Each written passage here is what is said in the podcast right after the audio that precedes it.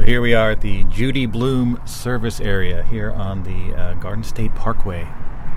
We're way the heck down somewhere in in Jersey here. Uh, yeah, I'm heading down to Video Game Connections in Howell, New Jersey, and um, my planned route was to take the Parkway South to Route 9 and then take Route 9 the rest of the way to Video Game Connections.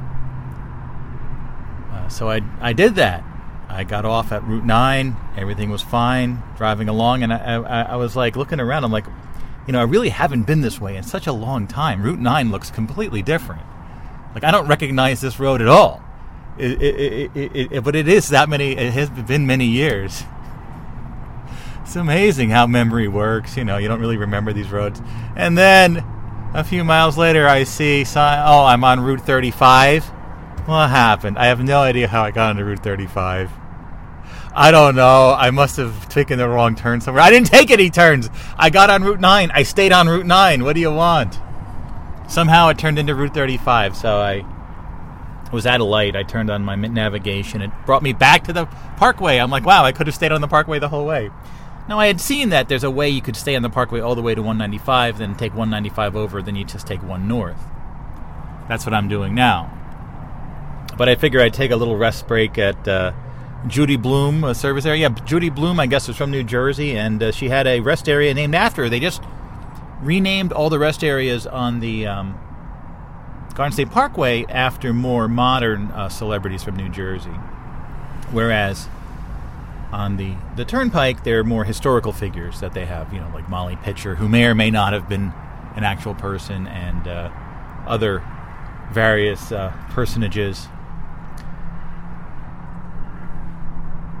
So, yeah, it's kind of a. It's not. It's what is it like in the mid 50s Fahrenheit? It's sunny. It's like three o'clock in the afternoon. It's so weird. It's, this is a very giving me a very 90s vibe going down to video game connections because they shut down. Mike, who runs the store, he, he shut it down. I thought it was 2002. He's saying online is 2003. But anyway, the store has been closed for over 20 years now. And now that he's back, it's been open for about a month and a half. I was going to go on opening day, but uh, unfortunately, my wife broke her shoulder uh, the day before and uh, was not able to. So it's been a, a, long road. Denise, my wife Denise, is doing much better now. Uh, so I figured I could come down here. It's really given me so many vibes of just driving around New Jersey back in the 90s or early 2000s. It's wild. But, but yeah, Judy Blume, there's a whole wall dedicated to her in there. She wrote all these books. I remember my sister, Julie, would read, would read those books. It was sort of about kids growing up and families and stuff. You know, I, I have to be honest, I really never read those books. I really don't know what they're about, but I know people like them a lot. Anyway, it was kind of interesting because there's a recently a um, on the other side recently, there was a uh, a piece where I had the computer voice reading my old reviews, and one of them was for these Vlasic pickles to go. In fact, I think on this episode, I mean, this is this is I'm starting off the next episode, but it's not going to be till uh, I'm going to keep going for a few days. Obviously, today's Saturday. I usually don't release it till Tuesday, so I, I am I think going to be talking about uh, other reviews I did back in '94, such as for Queens. I think that TV show Queens. I'm pretty far out in the parking lot here, but there's people standing outside my car talking. Okay. They're going now into the rest area. So anyway, when I saw this, it is a individually wrapped pickle, kind of similar to that product from 1994. The O Snap Gone uh, O Snap Pickling Company Gone Dilly Whole Kosher Dill Pickle, no brine added. Great for on-the-go snacking. So it's just this. It's a pickle a pickled cucumber to be more exact. No brine added means less mess. Oh, snap, pickles are convenient and tasty on the go snack. On the road, ideal for picnics. Toss in a lunchbox or just about anywhere where no pickle has gone before. So we're going to try this out now. A little pickle review. Let's see how this works here. Tear open. Ooh. Inside is a delicious pickle. Look at this.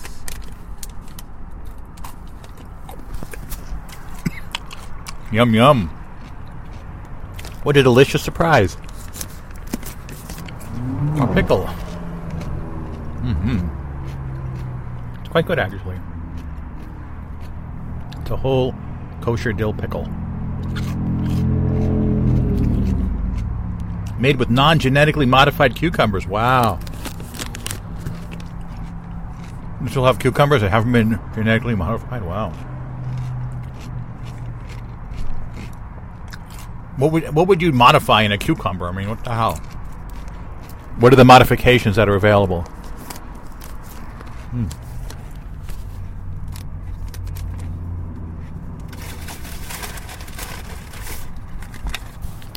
Hmm.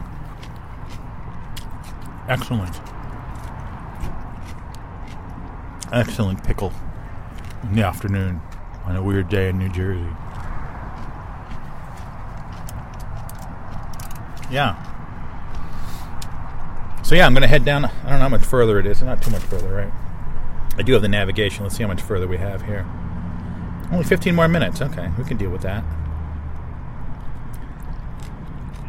15 more minutes. Head down there. Say hi to Mike. Even though it's a month and a half later. I, I wanted to go there on opening day, but I, as I mentioned, I couldn't do it. All right, we're here. This is Regal Plaza, and uh, this is where I met Mike. Probably uh, somewhere around 91, 92. Um, right here. This was an, uh, a weekend flea market place, and I met him here. I still remember it to this day. And I worked. He actually had a store over here. This place has been reconfigured, but uh, he had a store here. I worked for him in the early 90s, like 93, 94. And uh, then he moved across the highway there to Howell Center. I see it right now. And that's sort of the main place that all of the video game meetings and everything was. And uh,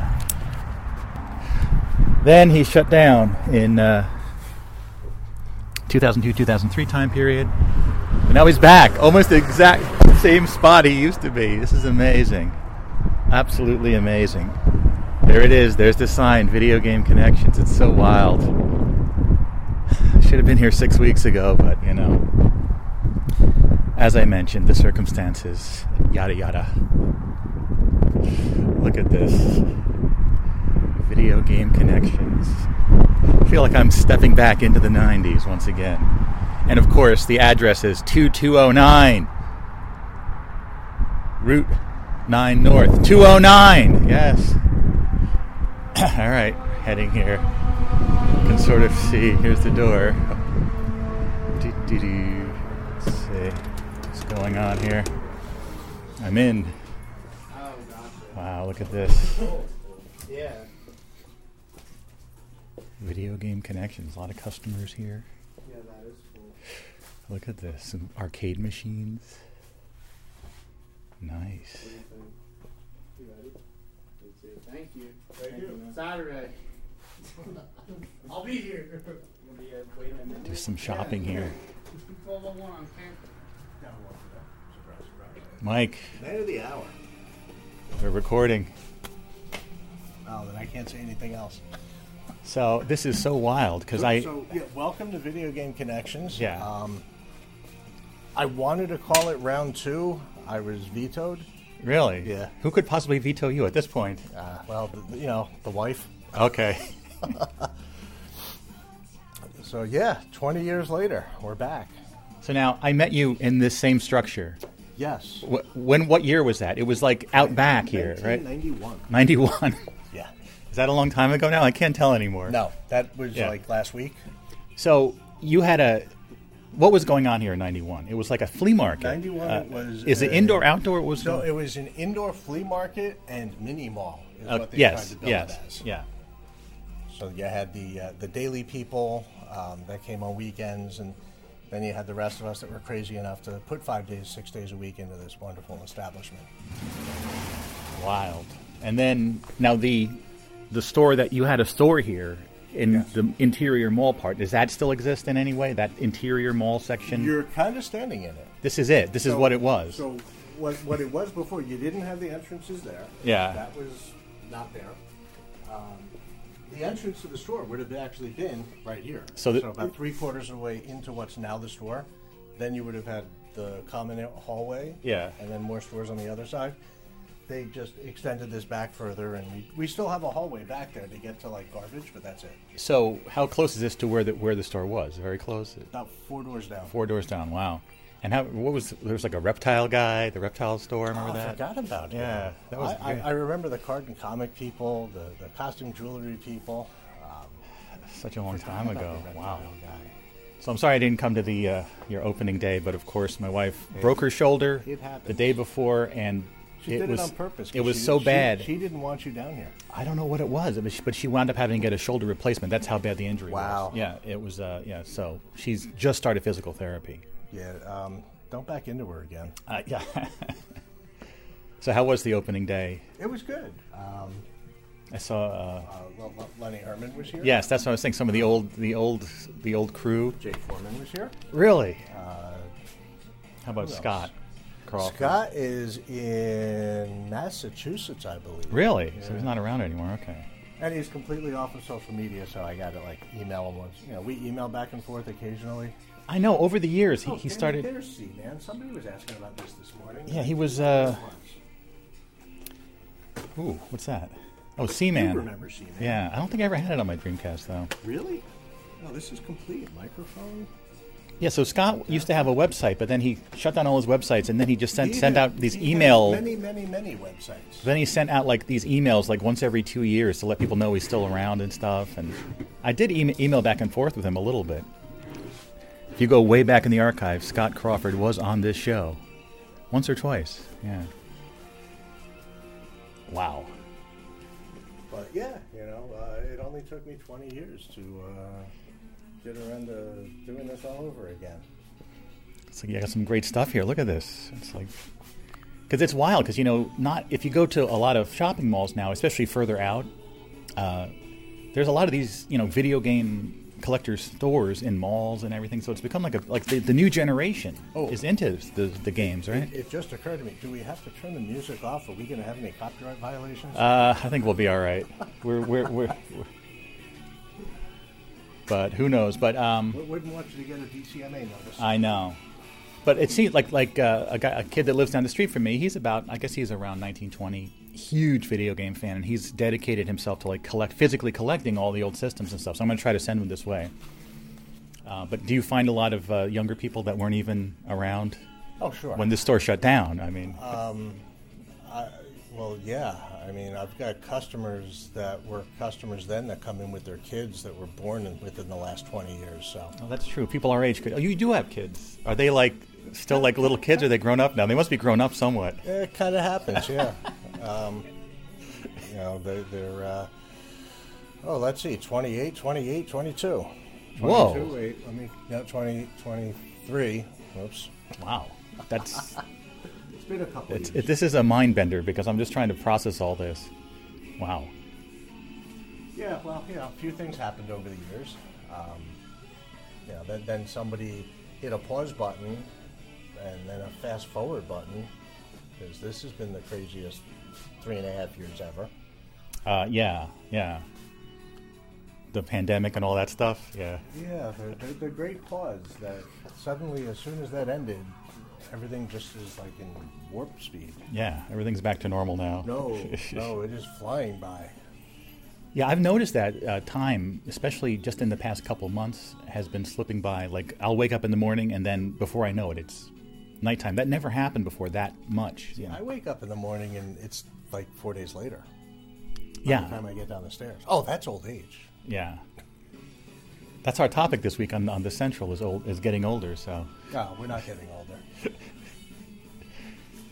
Yeah, I, I, I stopped. I stopped mentally aging probably about 18 years ago.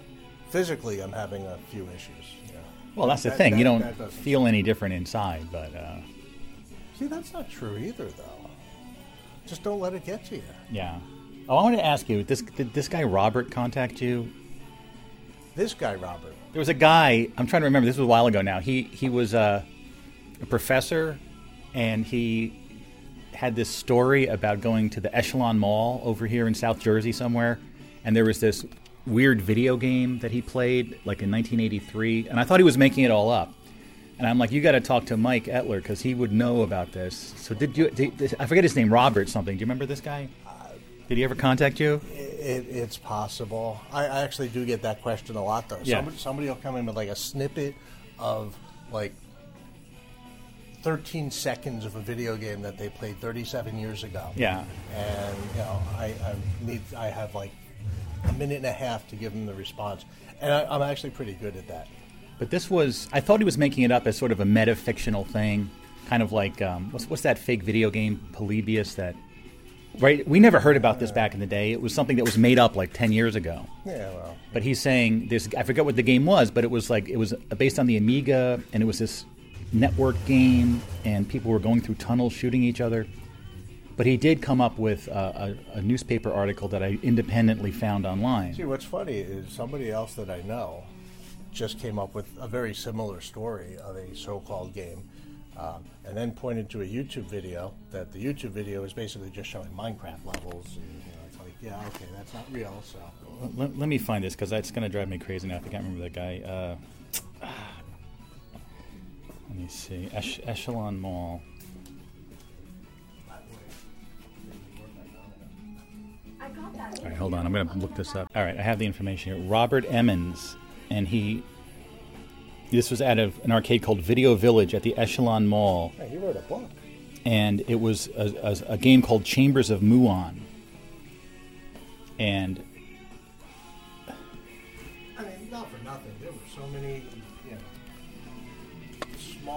arcade machines and. Yeah.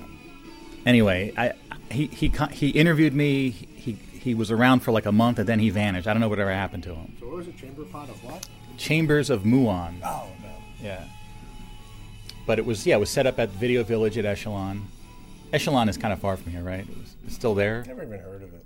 Echelon Mall. It's over by Cherry Hill Mall. Oh yeah, I don't go there. Yeah. Yeah, that that's like another state. Yeah. Well, it gets, gets kind of confusing down here. Well, I think that is now officially another state, right? South Jersey is yes, now a state. I think so. They finally they finally seceded.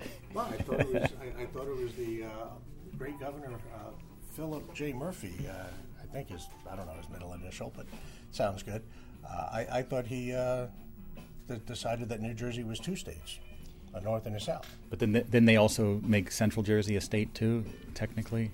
Um, yeah, but the wrong Central Jersey. That's a whole other topic. Yeah, I didn't I didn't like their their definition of it. Well, you know, it is just for tourism purposes. But you would think, who, who wants to, you know, consider Seaside South Jersey? I mean, then nobody. No, that's South, Seaside's not South Jersey. I wouldn't consider it South Jersey. No. Well, our- they're all confused. legislature does. Well, Another reason why I want to leave the state. now where do you want to go? South. South, like southwest or south, just like south. Of course, if I go too far south, then I'm in the ocean.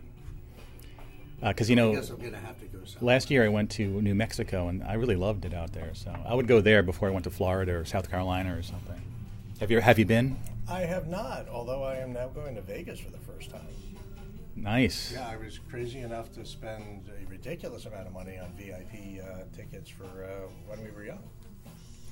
Wait, what is that? You haven't heard of when we were, were young? No. Oh, one day music festival. 50, 55 bands playing complete albums, start to finish, in one day. Wait, all right. You'll have to tell me more about this. Is it is that in the sphere out there, the the MSG sphere? No, No. it was in the Vegas uh, festival uh, Hmm. area. Hmm. I need to find out about this. At all these great video game products. Some uh, Coleco Adam games, Zaxxon and Donkey Kong. I remember I saw the Adam for the first time at a video game show in New York. Look at this stuff.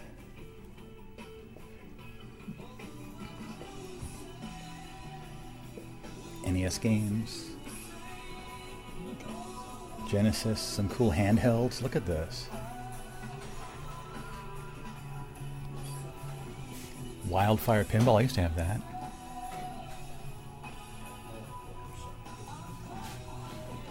Great stuff.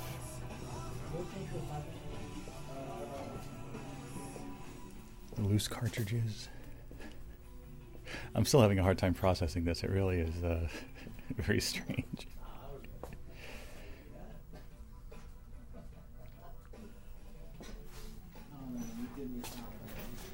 This. All right, so tell me about this Cheetah Man thing again so we can get it on tape. What is Cheetah Man? Oh, you, uh, so Cheetah Man 2 was the absolute worst NES game ever not released. Okay. I see you have regular Cheetah Man there. So, so this is a different part of the story. Okay. Cheetah Man was by the, the uh, Active Enterprises that did the Action 52. And Yes, I've heard of that. Yeah. They, they started work on a really bad, hey, we want to be a Turtles knockoff six level game. Uh, never finished it. The company that was manufacturing their cartridges down in Florida um, ran off about 1,500 copies, threw them in Action 52 cases, made boxes, no instruction manuals, uh, sat on them for a number of years, and then started uh, offloading them. Uh, we had we were contacted by a customer of ours. Um, gave us the phone number for them. We called them up, ordered a couple hundred pieces, um, sold through those, brought in another hundred, and then the other. Now we were told there were fifteen hundred pieces. Yeah. Uh, the remaining twelve hundred just disappeared. You know, I know they were also selling them to like flea market vendors in Florida. Yeah. But yeah, we, we were selling them for you know, 20 bucks you know, at, at the Nava meetings. Come on in, play the worst Nintendo game ever made. And hey, if you want, you could go home with one. And Did yeah, you ever offer me this one, or I'm, I absolutely am positive. okay? But I was like, eh, eh. Yeah, you probably said this is like the worst game I've ever Yeah, seen. I I'm don't know when- 20 yeah. bucks for that. Not, not when I can sign and fly to Mall of America. Yes, exactly. That was something I did back around that same time period. Yeah. Or it could have been the week that your doors were stolen. Yes, and I had to I had to drive down. I was when I was working, I'd drive down the highway in freezing cold with no doors, so I had to stop halfway down at like Bradley's or Caldor or something, and buy a ski mask to drive. Yes. Yes, that was a very interesting day when Did I walk into work with a ski mask Yes, on yes, for effect? Okay. Yes, of course, of course I did. Of course I did. We weren't sure if we were being robbed or if my uh, employee was in. So now, uh, now, how much are these worth now? These Cheetah Man two cartridges? Cartridge only goes for about twenty five hundred, sealed for forty five to five grand. And do you have any left, or did you? I so here's the beautiful part about not knowing where everything has been for the last twenty years. Um, I'm hoping that one day I open a box and find a sealed six pack still. Really? So you still have like storage units that are you haven't gone through? We, it's hundreds of boxes. So we, we've. I every time I think I've seen everything, Yeah. I find something that I had no idea that I had or completely Wow. lost track of. Now we did have a flood about 14 years ago and did lose some stuff. So I don't know what I lost because Mm. I left that to somebody else to take care of. I never wanted to know. I'll figure it out sooner or later, but Now, what what is the, the story of the the end of the original store?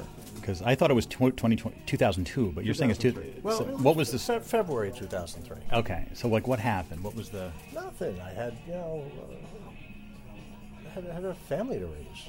So you need to get a real job.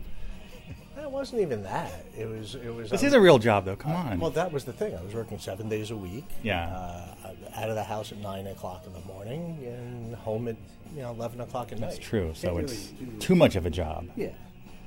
Yeah. So now, now that uh, the the uh, house is empty, you know, I can leave for work at seven o'clock in the morning, get to my nine to five Monday to Friday job, and then work another thirty hours here. So, oh wow, yeah, look at that, seventy hours a week. Hmm. I was so happy to hear that you were reopening. It just felt like it felt like it made sense in some way, you know, to bridge that gap of those intervening years. It it, it did. It it felt like the right thing to do. It was the right time. There was only one location I had in mind, um, and it's not where I'm standing right now. Um, just didn't work out with the uh, property management at the other uh, location didn't seem very interested, which was ironically in the same parking lot as our former store. Really? Yeah. So right over there. Yeah. Yeah. Wow. Yeah. You didn't try for any any of those like semi-dead malls? No. No. No, we did that. Seaview Square Mall was That's for, uh, you already. Yes, I forgot about that. You were there when it was like dying, and yeah, that, that was uh, that's where Scott was. yes, I remember going there to visit him once. And is that mall like bulldozed at this point, or what's it? Yes, it yeah, is. yeah. So the last two buildings, the last two parts of the mall that stood were Value City and Sears. Everything in between was leveled. It's now a Target, um, a Lowe's that they had to shut down and I believe demolished by now because of a methane leak. That's what happens when you don't cap your uh, dumps properly. Take, So- take note, anybody in Staten Island. Oh, because they had a big garbage dump there, and there's all Staten this. Island was a garbage dump. Yeah. I'm sure you've been through Staten Island in the 70s. I'm sure I When, did. when was, all yeah. it was was one road, Yeah. and garbage on either side being bulldozed. We got to put it somewhere. Well, yeah, that, well, that's how Staten Island was created. Don't tell that to anyone in Staten Island. Which now there's going to be a mob hit on me. I'm going to have a couple, of, couple, couple of Staten Island mobsters threaten to burn my store down. You know. Well, that's actually not Staten Island's not that far from here because I did kind of pass by the. Uh, Well, there was a restaurant in Tom's Outer River Bridge that Crossing, they, yeah. uh, that they threatened to burn down. really? Yeah. Wow. yeah. Oh, Pretty powerful mafia over there. Oh, well, no, that was Staten Island. yeah. Could have been Brooklyn. They're all Yeah. the same. Oh, now I'm really in trouble. Uh oh.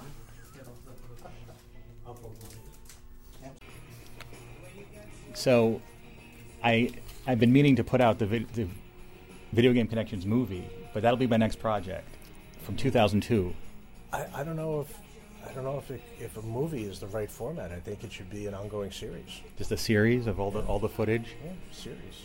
because you know uh, Jay Foreman came on. Um, you know, I have that monthly Zoom show uh, exit ramp. He came on. A, he's been on a couple times, Yeah, you told me. and I told him like, you know, I have this video of you. Why did you? Why were you making this tuna fish sandwich? He's like, I never eat tuna fish sandwiches. So I sent him the actual video, and he's like, All right, I have to admit, I did make a tuna fish sandwich. That's the exciting stuff you can see in the Video Game Connections movie. Jay's tuna fish uh, And- formula. But, but unfortunately, nobody will get to see blocks of tofu with soy sauce. I still eat that sometimes. Yeah. That was your daily thing. Was there a good place to get tofu around here? No, you used to bring it with you. You used to stop at some a grocery store. Oh, okay, yeah. That's still a good meal. That was pre Wegmans. Wegmans wasn't even there yet. Yeah. I don't know where you were stopping. Shoprite, I guess. Well, that Manalapan Mall was there back then. Maybe it was, no. oh, yeah, the one that, uh, yeah, we won't talk about what happened in that parking lot. Uh, what ha- I didn't. know what happened? Oh, they, they've had, there were rapes, murders. That was a really bad. So that was like a, a very, as parking lots go, one of the worst w- worst ones. Yeah, at least in New Jersey. Jeez, I didn't know that. That's very, very upsetting. So yeah, I'm gonna try to make put this movie together. And uh, there's one scene I have to delete though, but we won't talk about that. Wait, now we have to talk about We'll we'll we'll stop the recording. All right, let, let me ask you about because It's, it's different. this is an it's about a, a game from the past that I've been getting quite into lately, but then I realized that I don't really have any memories of it from the time. The game Lock and Chase. Well, sure. Mean, it- okay, so I know about it now, but 80s arcade game. It was out for Intellivision. yes, yes, but and and uh, Game Boy. but do you remember it from back in the day, from the '80s? Do you remember Lock and Chase? television and Game Boy? Yes. So- not, not in the, I've never. I don't know if I've ever seen the Lock and Chase arcade game, but yes, I. But how about the tw- the 2600 version, which I have n- I have no memory of that. It was M Network. Do you have that, by the way? Was it actually released? Yes, by it was. And I- then, then I have to have it. If it was an M Network release, I have it. So I don't even, and I didn't have it in television, but all the research I've been doing about Lock and Chase, I realize I don't remember it from back in the day. So it's like this weird Mandela effect thing. Well, there were just a lot better games like that. I mean, you know, are you going to play um, Mousetrap or Lock and Chase? I mean, Lock and Chase was kind of it was basically a cross between Mousetrap Yeah, and, and, I, and, and, like and I think Ladybug was probably better, you know. But Oh, Ladybug, uh, but, But- Ladybug was only on ColecoVision Yeah. and uh, Intellivision. You didn't have that for the 20. do you have any Lock and Chase products here? Uh, probably Game Boy and television. Uh, Oh, now you're gonna ga- you're gonna want me to look through all my Game Boy games again, don't you? no, no, don't worry about that. I know. Well, that's the only system I still have. I have. Uh, So nothing. In here at the moment. Yeah. Um, do I probably have some in storage or my basement or? I mean, do you have like one of those Data East collections that might have it on there, or Oh, there is a Data East collection for Switch, isn't there? is there? I saw the Taito one. I don't know about. I don't think it's Because a, Taito don't think d- there's a physical release. Taito distributed Lock and Chase in, in the North America, but I don't think it's on this Taito collection. Retro Classics number one. Oh yeah, no, this was really bad. There is Yeah. a Data East collection. It's Yeah. bad. It's uh, um, bad dudes and you know, Yeah. It, it's more. And then there's that game Heavy Burger. Have you played that one? Uh, that sounds like a Burger Time knockoff. So it's basically um, you play in an arcade with all those old games like Burger Time, Heavy Heavy ba- Bad Dudes, Heavy Barrel, and Lock and Chase. But it's you play as Peter Peppers. So do you have it Intellivision? No. Oh. Well, you can't use it Intellivision on a black and white TV. Every box tells you for color TV. Uh, yeah, I was asking Mike. I, I have two really nice black and white TVs I got from my parents' house, and I remember So the only Lock and Chase releases: 1981 arcade, 82 Intellivision, 82 Atari 2600, Yeah. and 83 Apple II. Yeah. And then 90 something is the Game Boy, which is actually not bad. I've been playing it on Yeah, the emulator. funny because they don't list the Game Boy version. What? The Game Boy is a. Oh, and it used the same arcade hardware as Burger Time. Yes, yes. Because I was recently theorizing that it would be cool to become a Lock and Chase collector and have to buy everything of Lock and Chase, of which there's a lot. Uh, no, we just said there's four games. But there's a lot more. There's the arcade cabinet, right? Okay. From Japan. You need the Japanese arcade cabinet, the American arcade. Does anybody go that extreme? Do they actually get the arcade cabinet from every region? Well, I mean, I the, the marquee, and that was the Deco cassette system. Hmm. They had a beautiful um, arcade cabinet. And then the, the marquee is much better than the uh, U.S. marquee for Lock and Chase. Well, I guess you know, you know what you're saving up for now. Well, but then I decided not to become a Lock and Chase collector because I figured it was pointless. But then I realized that I don't really remember it from back in the day, and I is it like a Mandela effect thing? But you remember it, so Oh, absolutely. so Lock and Chase on Intellivision. Did you have Intellivision? Uh, no, actually, my wife had me Intellivision when I met her. Really? college, Yeah. Wow, I think that was why I said, okay, you'll do it. wow. I see you have a lot of Zoops here. That was a good game. oh, yeah. But you have the Japanese uh, Saturn version. I didn't know there was a. It's it's a very good version. Well, did you ever download the full set from uh, Pleasure Dome before they shut down? download. Are you talking about like illegally obtaining games? I know we're recording right now, but do you remember the Pleasure Dome? I, I do not actually. Really? No. The only Pleasure Dome I remember was the uh, Frankie Goes to Hollywood album, Welcome to the Pleasure Yes, yes. That was the Dome. Great kind of. Yes, it is. I had that back in the day. No, this was a site where they Frankie, had, Frankie is still on my Spotify playlist. I mean, as he should, as they should be. Yeah. So this was a site. It was a heavily policed ratio site for the torrents. Oh yeah, then that's probably why. I never but went there. they had everything. So you know, MAME included MESS. So MAME now has every system ever, every home computer, every handheld system, everything. And probably the reason they shut down is that they created what they called the software list, which was every game for every system up to um, up to about 2000 Yeah. and including all the Nintendo games and everything. It was kind of sneaky, so I got all that. So it's literally one terabyte, and it's every game ever. So you just basically said on a podcast that anybody can forward to Nintendo. Yes. That you have every piece of software that they've written up through 2000. So- on a terabyte on. As the law is written, it is it would be the Pleasure Dome's responsibility because I don't know. Maybe they wrote they had a deal with Nintendo, and I'm downloading all this stuff for free. I'm not. I don't have to police it. I am in the clear. I'm, I'm pretty sure the way the law was written was that you're allowed to have a backup of items that you that you physically own. Listen. You really think Ninten- Nintendo's going to. Now, wait a minute. But anyway, it's great to have. on, be- you're- you you heard what happened to Bowser, right? the villain or the president of the company? No, the Canadian. No. There's a Canadian Bowser. Yeah, he was. Wasn't that the? I think wasn't that his name? The one that got uh, that that massive fine. For downloading Nintendo games. Well, he was doing a little bit more than that. He was also distributing and installing mod chips. And, Oh, okay. Yeah, I think I heard about that. Yeah, yeah, a lot of lot of Bowser's in Nintendo now, huh? yeah, yeah. And have you played the new game, Super Mario Wonder? I have not. It's very good. That, that that's always been the, the downside of owning a video game store. No time to play video games. video games. Kind of like that Twilight Zone episode where Burgess Meredith steps on his glasses. No. Have to wait until uh, what is that Christmas week that they. You haven't seen that one? He's like I'm gonna remember every Twilight Zone. so he's like this guy who loves to read books. He hates people. There's some sort of weird explosion and every person on Earth disappears. He hates people, so he's like, "This is amazing! I have the whole world to myself. I can read books." But he had a very special glasses prescription, and he steps on his glasses, so now he can't read, and he's all alone. It's called Time Enough at Last. Right? That was a good one, right? Yeah. episode Yeah. So, so now you love video games and you have your own video game store, but now you don't have time to play video games. Sounds about right. Yeah. Hopefully, I don't make the same mistake I made last time and try to collect every video game for when I do have time. Yeah. Now, do you have a? Uh, the, I don't know if we should record. I don't want to give anyone any ideas, but as I recall, in your location across the street, there was an issue with the drop ceilings. should we talk about that? Or? Oh, we can because above above this building is a second floor. Yeah. So there's uh, steel and concrete to go through. to Okay. Through the drop ceiling.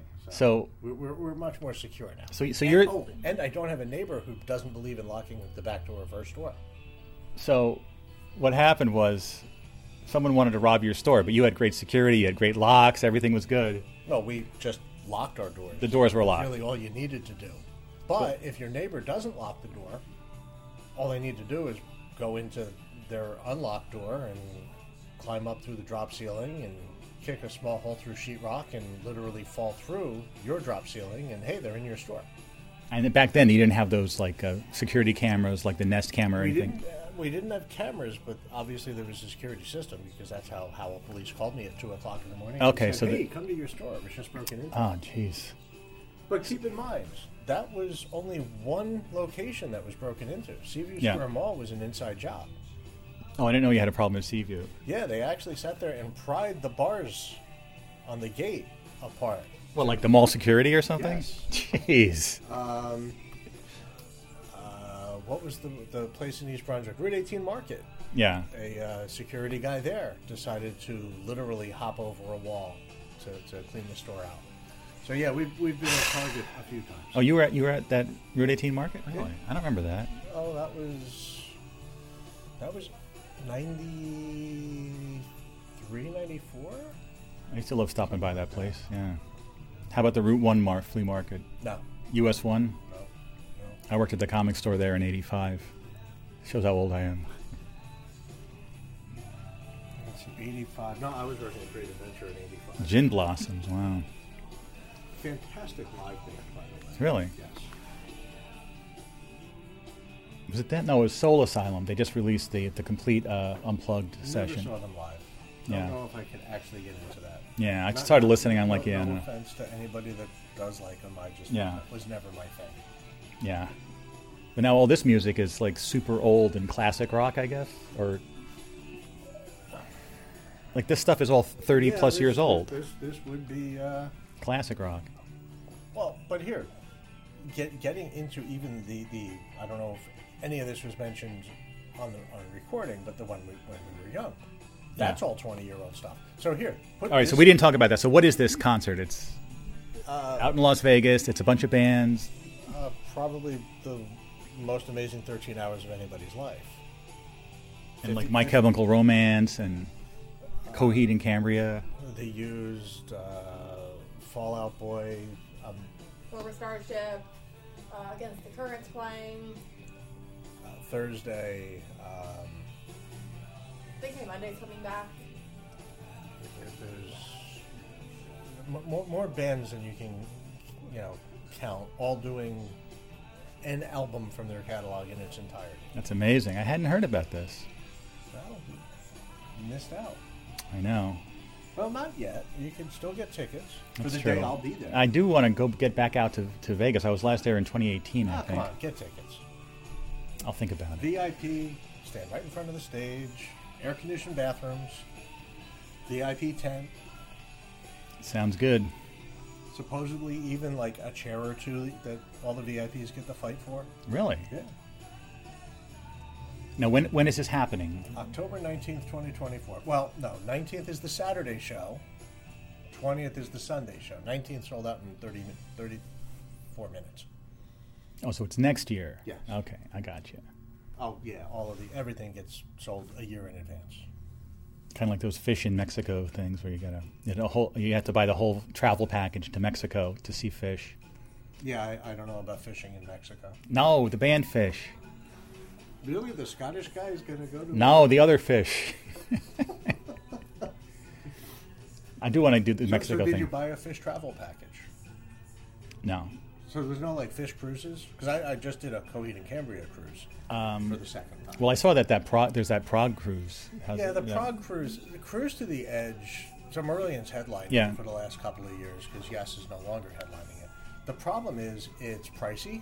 It was for two people. It's about five grand, Yeah. and realistically, outside of Marillion, Steve Hackett, um, uh, Al Stewart's there. I mean, I guess there's a lot of. I, I, he does like 17 sets of just time passages, and uh, Yeah. Year of the Cat walks off the stage, comes back, and does them again as an encore. What else? Did, I I know he's got a third song. I can't think of it. You, you know that guy that was in Yes? Um, That one, yeah. no, Philip. 85. Philip. Uh, what's his name? Philip. Uh, Anthony Phillips. Uh, yeah. Well, And his they're re they're re-releasing his uh, slow dance. You know slow dance by No. Anthony Phillips. Oh, you got to check it out. They're re-releasing it on vinyl. Write it down. they're releasing everything. Slow dance by Anthony Phillips. It's the, fantastic. The problem is, it's never going to actually get pressed because Taylor Swift owns all the vinyl. Well, how about Jack White? He owns vinyl pressing plants. Yeah, but they're just pressing Taylor Swift vinyl. Yeah. So about three years ago, every company or every band that had announced a vinyl release, Yeah. all came out within like a couple of months of each other, and all of them had to delay it, blaming Taylor Swift. She has become quite the phenomenon. hard to, hard to avoid. If you say so, I've managed. I'm I try I'm trying to understand it. I, I listened to a little bit of one of the concerts. I think I recognized a few songs. It's not something that I'm into, but but I wanted to ask you, what about that ProgStock in uh, Linden? Have you gotten to that one? I haven't. Um, I looked at it last year. Oh, wait, they're moving to the town by me. Oh, are they? Yeah, um, When Ru- is it? Rutherford. That- Yeah, That's in. Um, is it? I think it may, we may have already happened. no, it happened this year, but I think it's like August or something. I don't know because I, was saying I wanted to go. Yeah, we should go next all right, let's see. Because Rutherford's, I live right by Rutherford. Yeah, right. that'd be worth checking. Prague stock.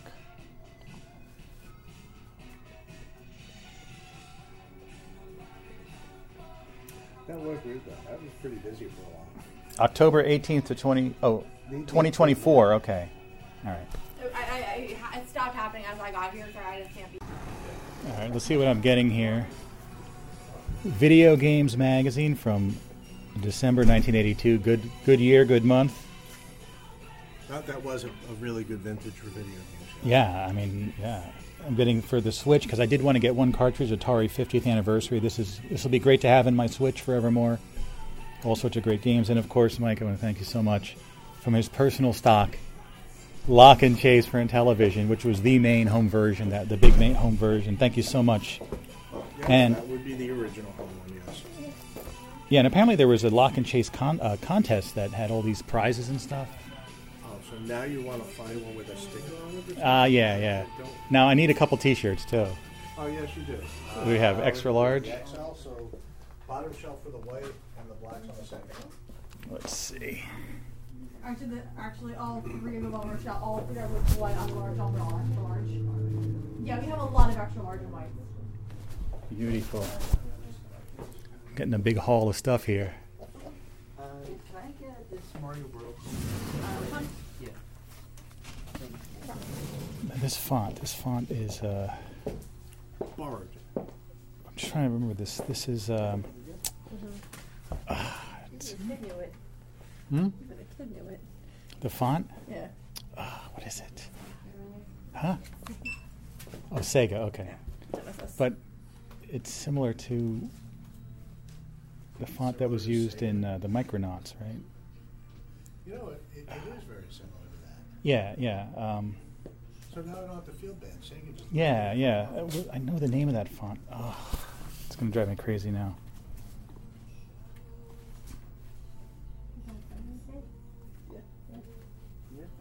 Looking up this thing.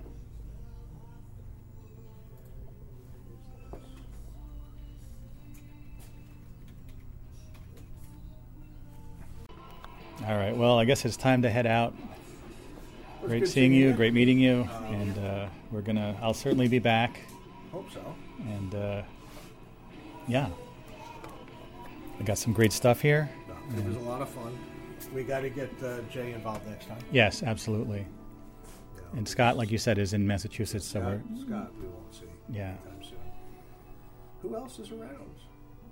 Well, Dustin would be great to get. yeah. That classic clip from that old audio thing I did, where Jay's like, "Go talk to your master, Dustin." Did he call the cops on some? He's like, "There's a woman over there," and he was called the cops because this guy was like carrying a woman on his shoulder. This weird stuff, right? Yeah. Anyway, once my see, I'm working on a book just like, you know, Leonard Herman's book. So Oh, so there's going to be a history of video game connections book that thick one day. yes, well, this is my my radio project, but the no, third. No, no, do a history. What what edition is he up to? I'm up to my third edition. So this is four. Four. Okay. Five is a two-volume set being published by Limited Run. Okay. So he's ahead of me. Which I only if have. you pre-order it now, Yeah. you might see it in 2026. Okay. I might do that. Have you ever looked at Limited Run? No. So yeah, if you want physical cartridges of Switch games that are not being released Yeah. anywhere other than digital, um, you can place an order in the one-month window that they make them available, Yeah. and maybe a year later you get your product. Really. Or you just get an update email like I did for Ray Storm that says, We're hard at work making your game. If you ordered the standard version, it starts shipping in a week. If you ordered the Steelbook or the collector's edition, maybe first quarter of next year. Wow. They had no problem taking my money for the Steelbook last October. It's crazy. Was this? A Kickstarter type of thing or something? Or? It's not really a Kickstarter because it's all done through their website. Yeah. but they just open up orders for a month and then they take their final order number pad it with you know about a 10% overage you know to assume damage whatever um, plus stock for their store and obviously they have to meet whatever the order re- minimums are with Yeah. nintendo and then they just you know Wow. eventually release it to uh, to production. Now, in the case of something like Ray, Raystorm, they decided the developer. Now, keep in mind the game's been available digitally for who knows how long. The developer, out of the blue, decided they were going to add original CD audio tracks from the original PlayStation Yeah. release, and that held up the game by six months. But they Hmm. finally got it finished Yikes. now they have to start manufacturing the steelbook which think about this if you're waiting on the cartridge wouldn't you manufacture all the other components I would think so. Yeah. yeah apparently not apparently they didn't do anything else until they had the cartridges done uh, neo geo collection or neo geo pocket volume 1 was Yeah. held up because they couldn't get the silver foil paint for the boxes volume 2 i have no idea what the holdup is on that Wow. Well, oh, you have Magic the Gathering here too. yeah that's from that's just some consignment pieces that we have Yeah. All right. I'll see you next time. Here on the Overnightscape and in reality. right. Just left. It was like no time at all passed hanging out at the store talking. I was there for way well over three hours. Just just talking, having conversation, all sorts of crazy stuff. Really, really cool. So glad I came down. And uh, yeah, I think I'm going to stop by the mall on the way home, see what's up. Freehold Race, Raceway Mall, which is fairly close to here, I believe. See if there's anything good there. All right, we're here at the mall. Freehold Raceway Mall. I was right. I was here, and in fact, I parked right around the same spot a few months ago. Earlier this year, I was here. Do you remember? Took like a road from Quaker Bridge to here. Yeah, so I'm entering by the the carousel. Yeah. The mall closes at nine. All the malls used to close at nine thirty. I guess they changed all that quite a while ago. Food court. Maybe I should get some food. I don't know. I don't think they had anything vegan here though. Here we are inside the mall here. Yeah, this was not not a. This mall is like not dead. It's doing all right, I guess. Yes. There's the, the people, all those those little uh, stuffed animal vehicles people ride around. A lot of people are riding on them. Whoa! Remember, I had a. It's called uh, Dream Riders. People love it. Just ride around like maniacs. The Fruitberry Nutrition Hut. Yes. Look at this place. Maybe they have some new food here since last time. We shall see. Yeah, this is definitely continuing the uh, retro vibe for me. Being at a food court at a mall, which is still, though not quite as, uh, certainly not as the same experience as back in the day. It's still fairly similar. I'm sure there's many 2023 timelines that don't have anything like this anymore due to a variety of factors, but it's very cool to see. It's a rather large mall. Ooh, Primark is one of the uh, anchor stores up here. Yeah, I don't need to. I don't need to walk around too much. I can. I just wanted to get a taste of a mall. Ooh, Five Below. That's always a good store. Any stairs or anything? It's a very long mall without any many stairs in the in between sections. Were there are more food places over here? Cinnabon. Every time I, I see Cinnabon, I always wonder did they come up with a vegan Cinnabon yet? And every time it's like a no. Who knows? Maybe, maybe if I walked over there, they would have it, but I doubt it.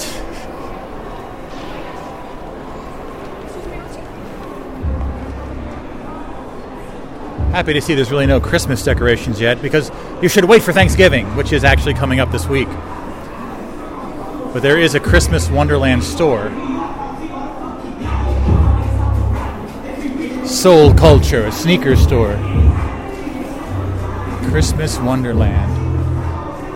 It's temporary Christmas stores. I used to try to find coffee related Christmas ornaments at these type of stores.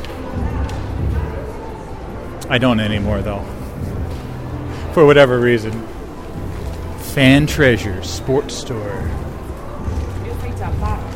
Grinch Pajamas at Primark. All right, we'll skip that store. We'll skip that Primark. Yeah, I, just, I, I really just enjoy drinking in the vibe and remembering all the malls of the past.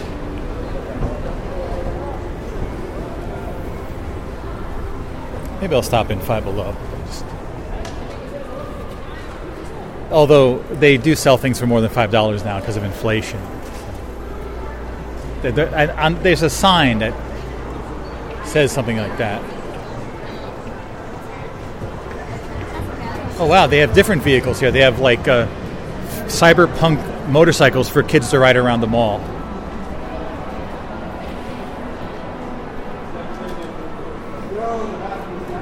Yeah, yeah. Let's see what they got here. Yeah, it wasn't much of much interest in that store. Ooh, Fye, the sort of uh, descendant of a Sam Goody type store, but I can skip that. I think we can skip it all. Let's head out. I enjoyed it, the five minutes in the mall, though.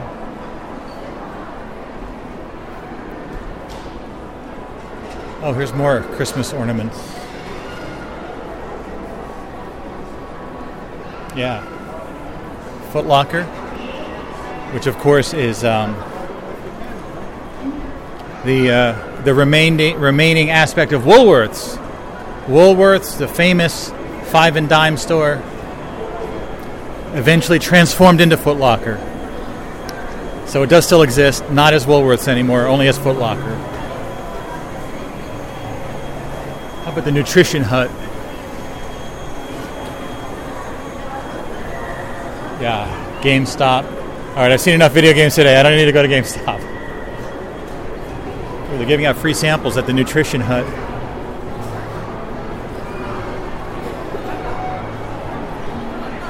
All right, this kid, this kid's riding on a giraffe. There's a dragon, a white tiger, all sorts of different animals you can ride around in. It's ten dollars for ten minutes or fifteen dollars for twenty minutes. It's, Hey, animal vehicles ain't cheap, okay? I have a is that like a gold dog, a My Little Pony unicorn type creature, all sorts of things. An angry bird. Assume it's unlicensed. Anyway, I, I actually did buy some more food. I bought um, they're like corn nuts, but it's like a different version of corn nuts. I think they're called like love nuts or something. There's something. I have some food to eat in the car. All right, now I will pass you off to uh, a few days from now when I continue the show. And from the parking lot to the kitchen, here we are, a few days later. Yes. How many? It was Saturday and today's Tuesday, so a few days. Yeah, a few days. Yeah. Uh, yeah, that was a great day going down there to Video Game Connections. I got that magazine. We got to take a look at the uh, the 1982 issue of Video Games magazine. Kitty, yes, Mr. Vegas, Champ the cat. Kit- Kitty, you got all your stuff already this morning. You're not getting anything else for a little while, okay, Kitty? So I have a bit of an issue with my thermal carafe here. It's my coffee maker. It's pretty old. It's a Cuisinart uh, drip coffee maker with the, the thermal carafe. And I did replace this once because it broke. Um, I got another identical unit, but now I'm, I'm looking online. I don't see the same one. There's a bunch of different ones, but I don't want to have to get a new coffee maker if I don't have to. The problem is the the lid of the thermal carafe. I dropped it, and I think there was like a metal ball in here, but it sounds like there's another metal ball of some sort. Anyway, the mechanism in here, I part of it broke, but I don't know what did it do. Like, can I just still make coffee with this and it'll be okay? You know what I mean? So I'm gonna I, I want to make sure it doesn't like drip all over the place or cause some kind of problem, but I'm thinking it should still work. You know. So I'm gonna have to make some coffee here, but keep an eye on it. Right. Yeah, I was looking at. I don't know. I don't really. Some of them are like. Uh, it's interesting. This brand of um, coffee filters I got here. It's called uh, Technivorm Moccamaster. They actually have coffee uh, drip coffee machines with a thermal carafe, and uh, but they cost like three four hundred dollars. I don't understand it. Um, I don't, plus, I don't really have a great place. To, you know, I I, ha- I have to sort of pull my coffee maker out to make the coffee because it's deep under the cabinets. You know what I'm saying? All these mundane issues are very vexing. Eleven nineteen. Wait, that's not the right time, or it is the right time. Okay, yeah, it is actually. Is it eleven? No, ten nineteen. Did I? I didn't change these. Uh, oh, I didn't change the uh, the coffee maker or the uh, microwave uh, clock since the time change. Spring forward, fall back. I'm telling you, yeah. So I don't know. I don't know if this will work without the metal ball, but I'm thinking like it, it sealed it. It sealed the carafe more. and then when you pour it by gravity, the bowl goes down, or something like that. But if anything, maybe it'll lose its heat faster, which I don't really care. I don't really need. That's why I use the thermal carafe, which is a. Um, it's almost like a thermos, right? So you make the coffee, and then you can just leave it there. Because I like to make coffee, and then have it for a couple days available. You see what I'm saying? Because I don't mind if it's a little old and a little cold. Some people need their coffee to be brand new and hot. I don't need that necessarily. You see what I'm saying? Whoa.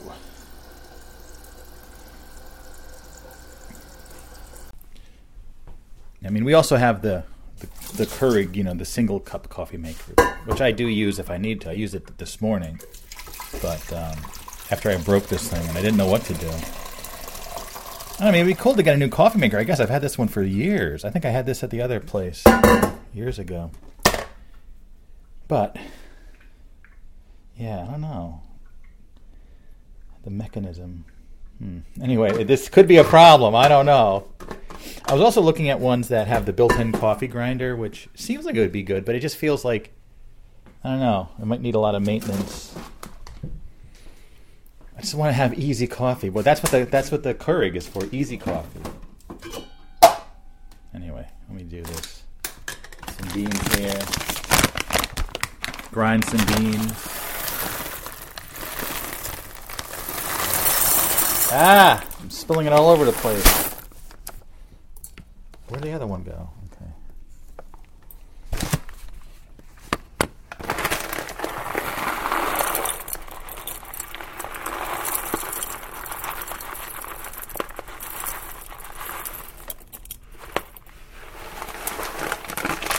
Go. Got some, some beans.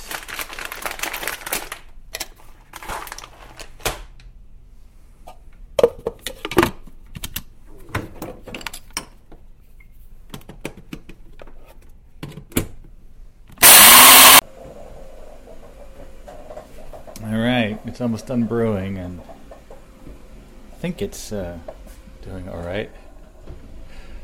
I'm just trying to figure out what is the deficit for the broken lid. It's kind of working, I guess the proof will be in uh, if the coffee comes out and it's good, and we'll see. Here's a little piece of plastic that was inside there. Jeez. There must be some reason for it, but uh, I mean, I pretty much am the only one that uses this coffee pot. Um, occasionally, when there's company over, I kind of feel like I shouldn't use it because I don't really clean it properly. But it's just me, so I don't really care.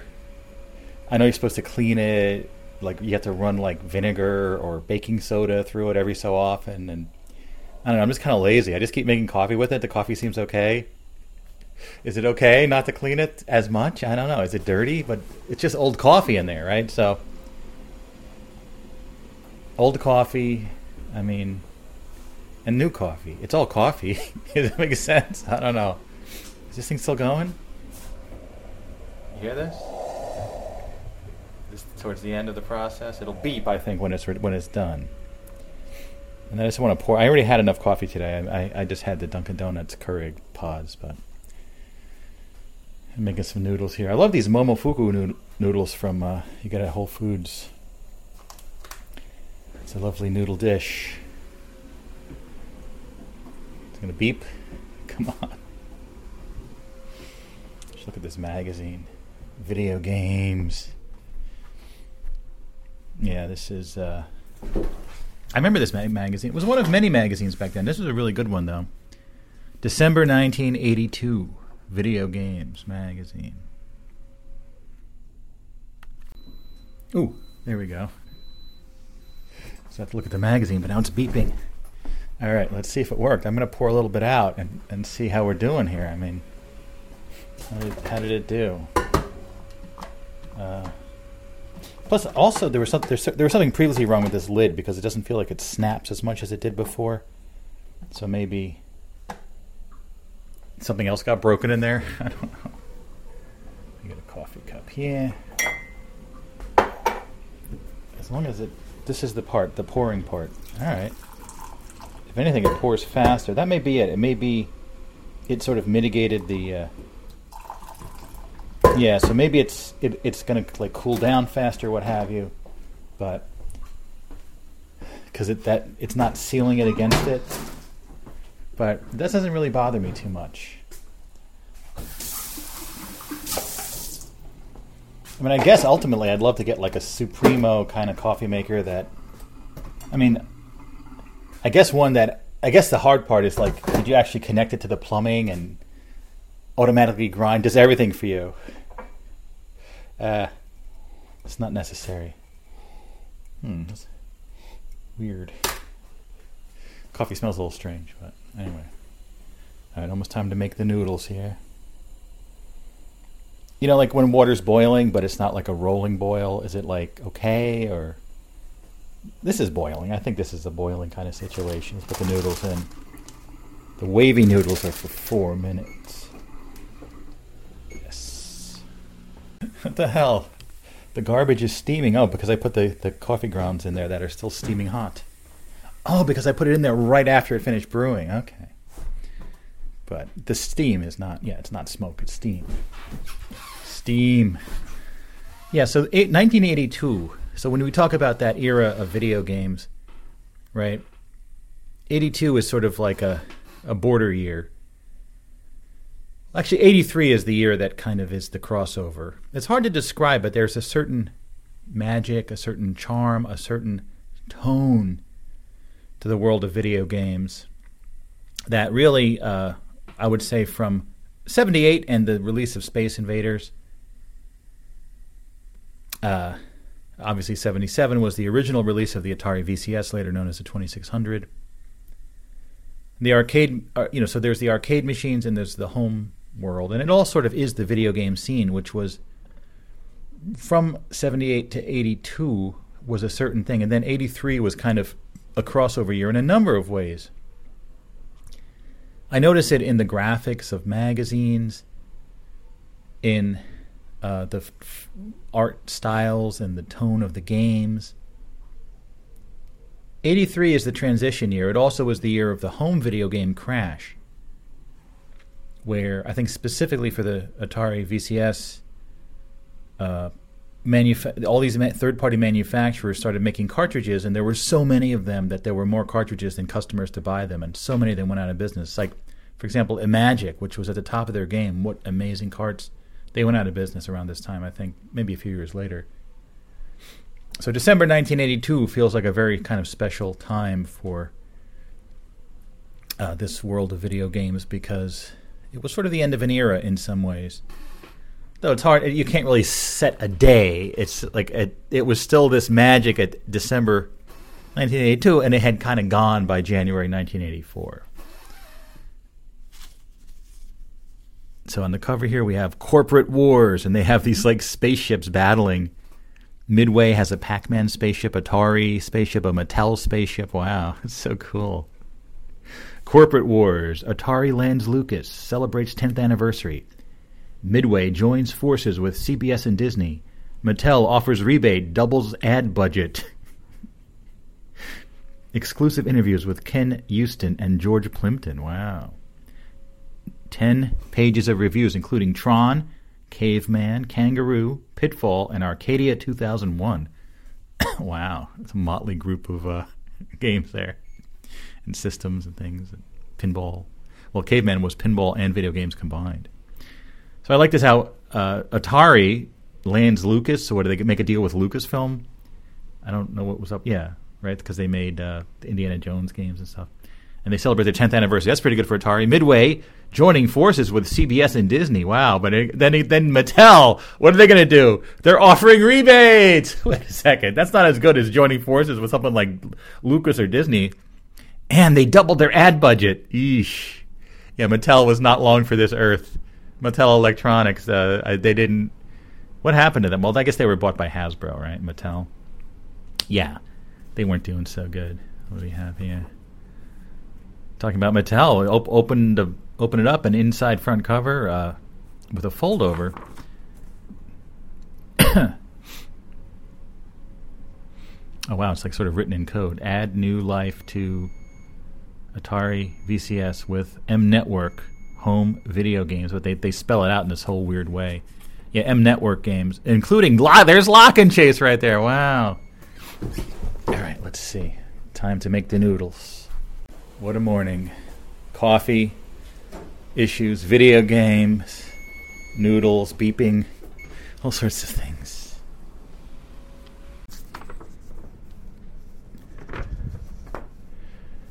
Yeah.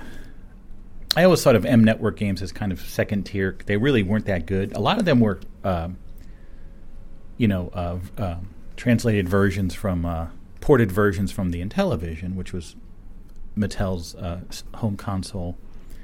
But Lock and Chase, yeah, that was yeah that that also was on Intellivision. but it's a license, obviously. Unscramble the M Network video game word jumble for fun and games. Oh, someone actually was was uh, writing down some stuff. Put answers here. It's a whole. Oh, there's more word jumbles. it's a whole contest. Anyway, yeah, there's uh, Lock and Chase. Wow. On the Atari 2600. The old heavy sixer, as they called it, with the six buttons. It, well, there were two versions. There was the heavy sixer and the light sixer. Then there was the four up for the Atari 2600 console. Look at this; it's amazing.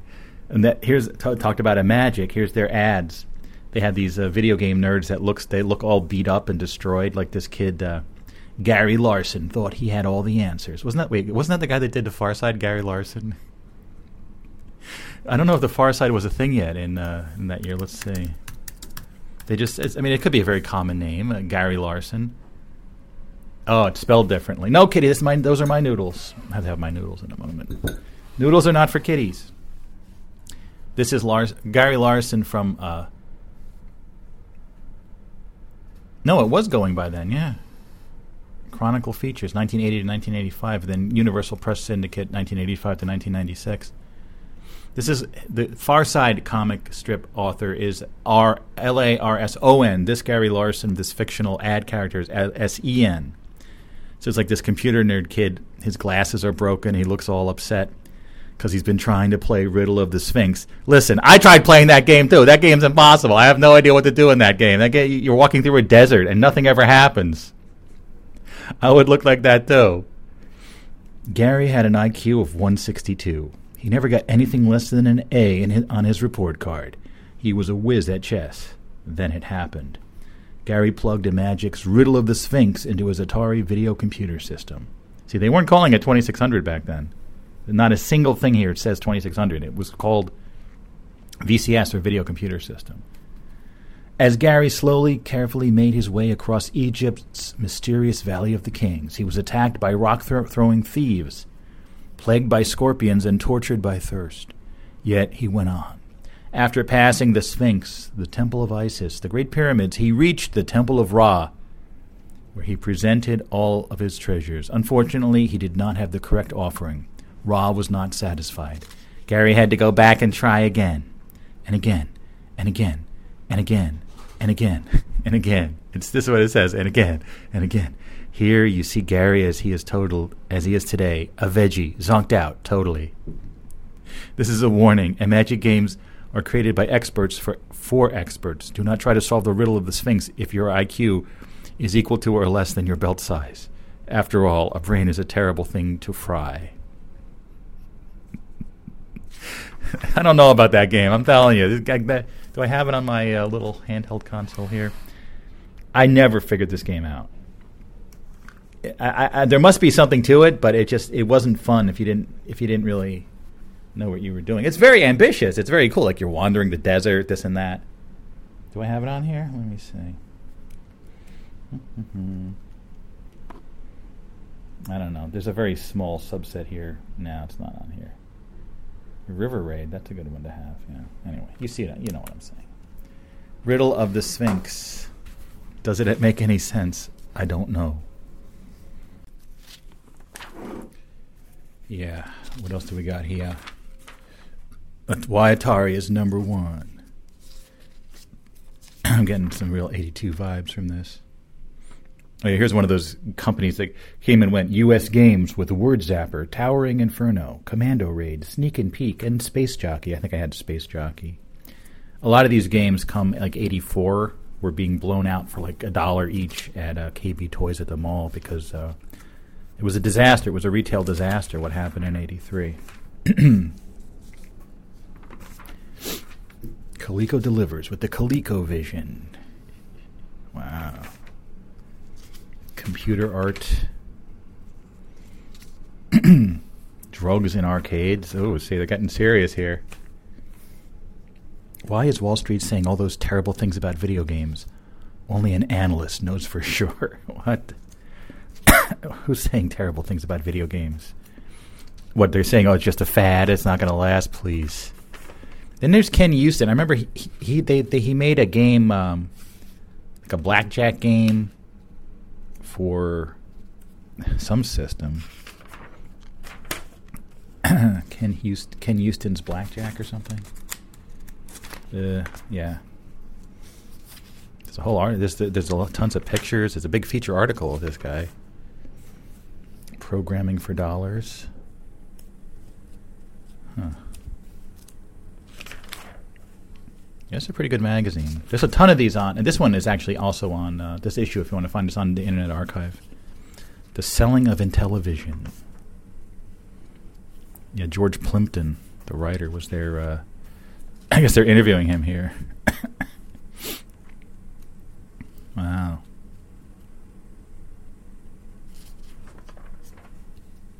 The Atari Anniversary Special. Look. It's a great issue. I got to keep looking at this issue. There's tons of great stuff here. telling you. We'll look on the back. Ball- bad for, uh, an ad for Bally Midway, Games of Fame. And using that font Quicksilver, very cool font. Space Invaders, Galaxian, Gorf, Omega Race, Galaga, Pac Man, Ms. Pac Man, The Adventures of Robby Roto, Solar Fox, and Tron. So a lot of these are, are, are licensed, right? So like uh, Space Invaders is from Taito. Is Gorf an original? I think Gorf is an original for them. Galaxian, of course, is Namco, as is Galaga, as is Pac-Man and Miss Pac-Man. Uh, Omega Race, what the hell's up with that game? That game never made a whole lot of sense. Robby Roto, it's one of the one of the few games you can guaranteed play for le- legally on your MAME as the author had the rights and, and gave it away. Uh, not not a game anyone remembers or anyone is I don't think particularly fond of. Maybe we should give Robby Roto another chance. Solar Fox is a game I never saw in the arcades, but I had it on the uh, the VCS and I I love that game. It was a great game on the on the home console, and of course Tron, great version. And I actually had I actually bought a Tron arcade machine, and I had it at Mike's store back in the day, and then. Uh, I sold it to him, I think, because I couldn't do anything with it. I didn't have any room. I was living in an apartment. What do you want me to do?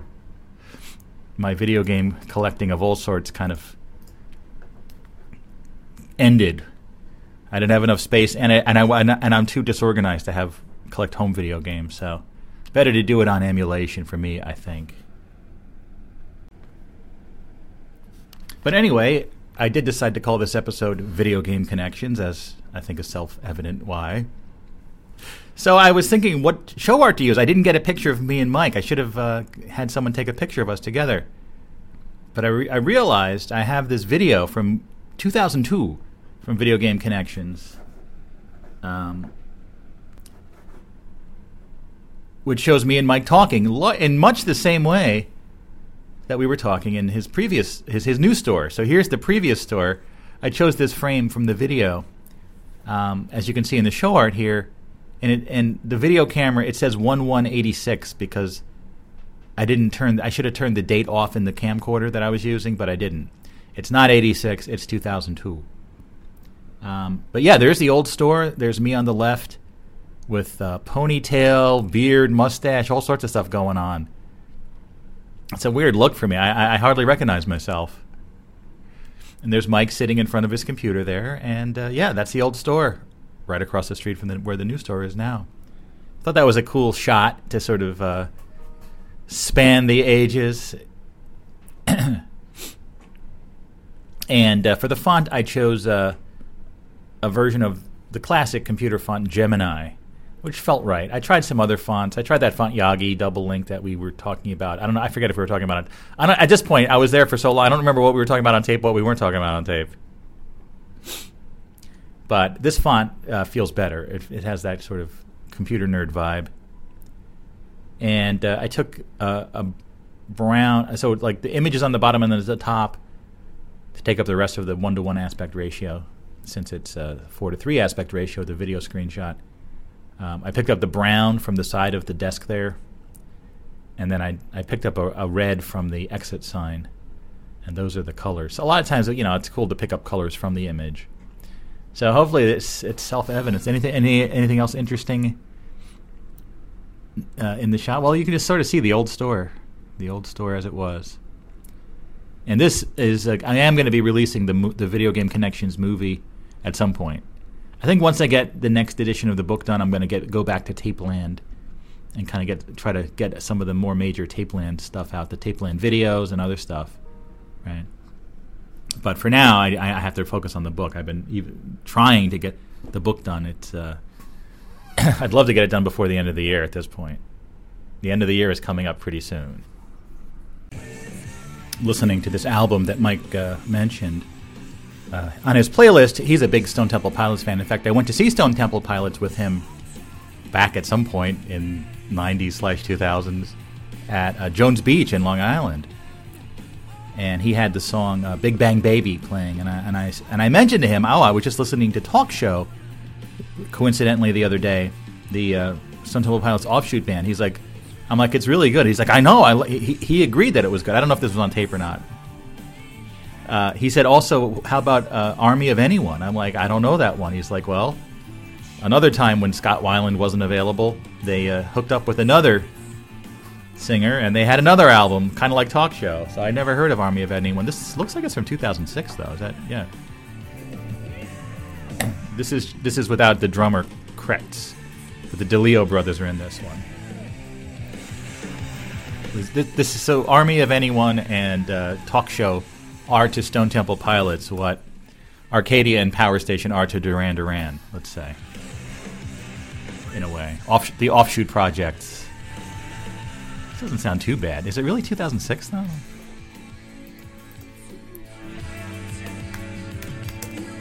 It doesn't sound like 2006, right? Sometimes the dates are wrong on the. Uh... No, it is. It is 2006. Okay. All right. Hmm. One album and that's it. Sounds pretty good though. I, I think I'm, I'm going to dig this today. Yeah. Obscure Stone Temple Pilot offshoot bands. Anyway, again on the more mundane side of things, or the madness of the mundane, as I actually that's the phrase I use on the uh, cover of the book, right? We have these uh, Pyrex bowls, glass bowls with plastic lids that are very useful. Uh, you can put leftovers in them and stuff. Of course, they're not actually. I don't think they're actually made of Pyrex glass. I think that if you look on, it's like inspired by Pyrex. Yeah, apparently they started to like use cheaper glass, but still use the name. Yes, that's the economic system we have. Degrade the product of the quality to make more money. And as an added bonus, if it's a piece of shit, it'll break sooner and people will have to buy more. See, this is where it's all brought us. Anyway, um, we had some issues with the lids over the years. The lids crack. So my wife threw away one of the lids, and then we realized we needed a lot of we needed to put away a lot of uh, leftovers, and we realized we only had one lid for two big bowls. so she or- apparently I didn't know that she ordered some lids. Meanwhile, yesterday, unbeknownst to me that she had ordered these lids, um, I go in the cabinet because I made a huge amount of grits. I made like a mass amount of grits, you know, and I still have have some leftovers of that in the other one. But I looked in the cabinet and the two glass uh, Pyrex bowls with the lids.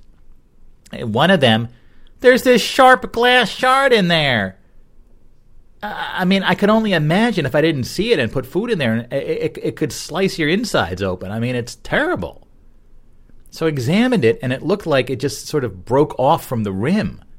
this this shard, and I'm like, I don't know. Like, I mean, I got rid of the shard, but I'm like, I don't know. Should I keep using this thing? I mean, kind of similar to the coffee maker. It's flawed now, but uh, I don't know if it's if, if it has its this tendency to shear off super sharp knife like little shards of glass into the bowl. I think I'm going to throw that away.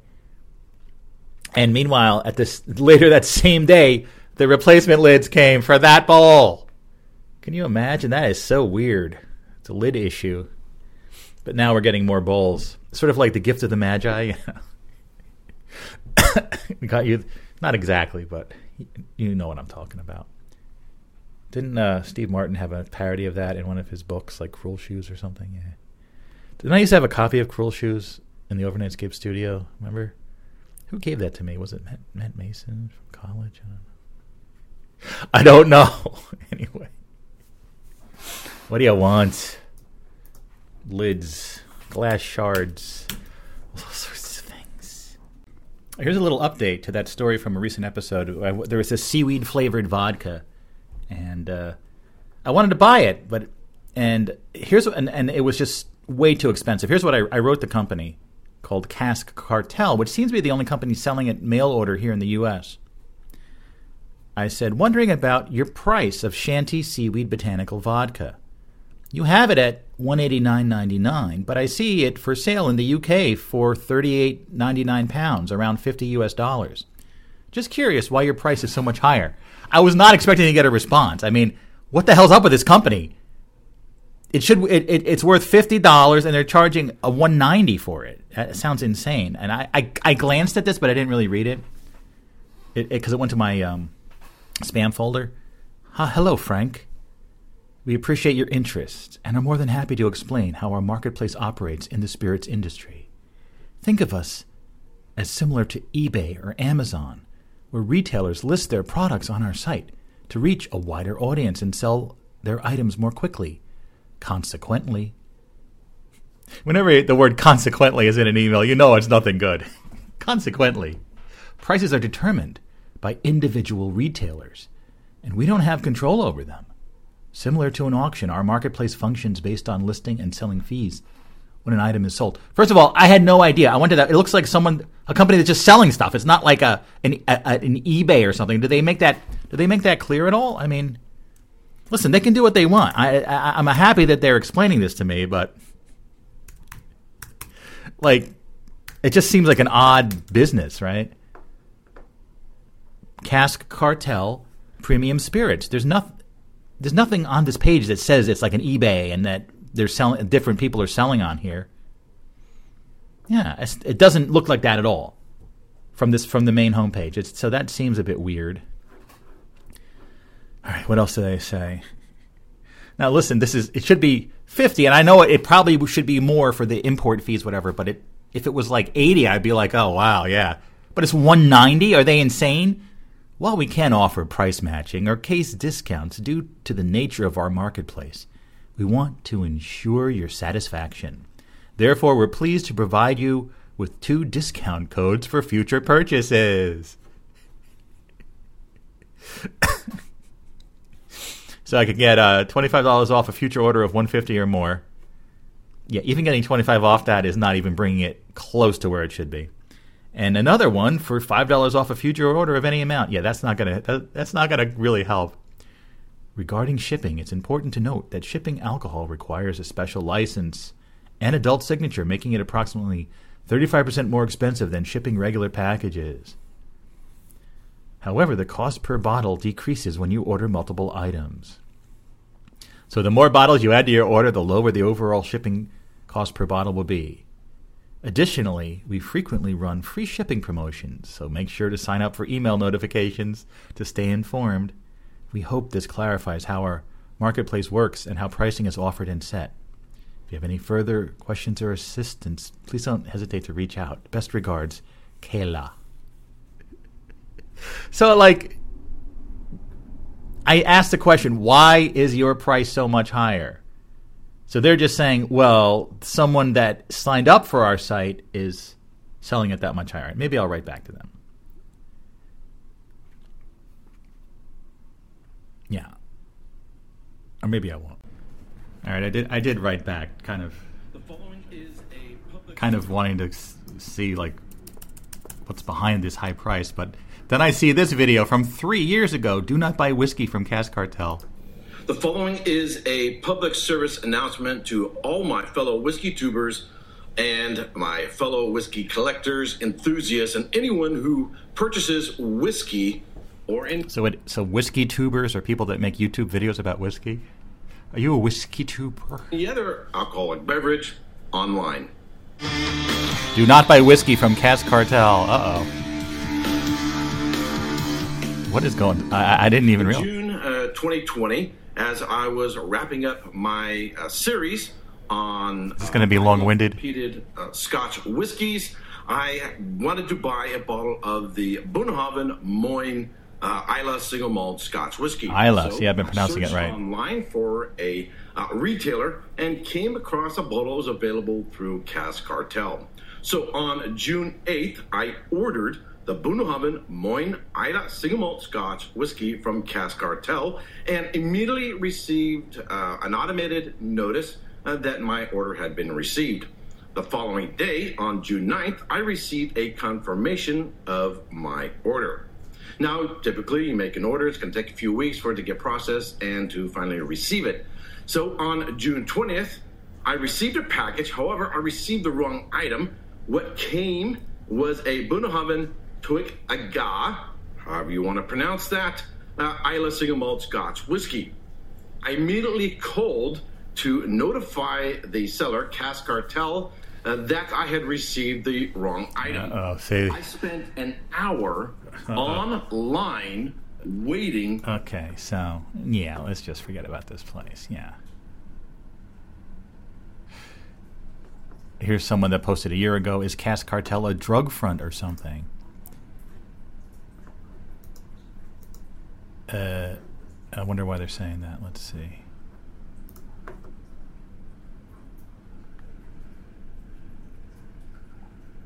Hmm.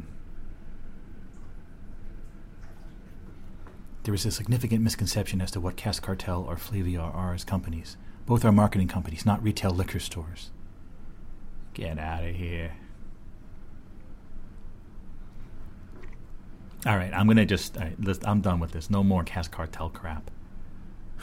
Trust Pilot, 75% one star reviews. Prices are extremely high. $400 for a $30 bottle of rose, really? So it's not just me outrageous prices and, and shipping. Yeah, all right. Yeah, it's yeah. This is. uh I'm sorry I ever saw this that site. I'll get my seaweed vodka from somewhere. I, I'd probably be, it'd probably be cheaper to hop on a plane and go over to eh, London, England, and get it. Damn it! What's wrong with these people? Better Business Bureau. they have F. They got an F on the Better Business Bureau. Jesus. All these complaints.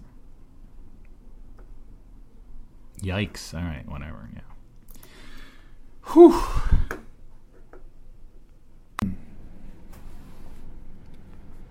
So that time period I was talking about, uh, the late 70s or the early 80s, um, up until Inauguration Day in January of 1981, the President of the United States was Jimmy Carter, right? He was elected in 76, took office in 77.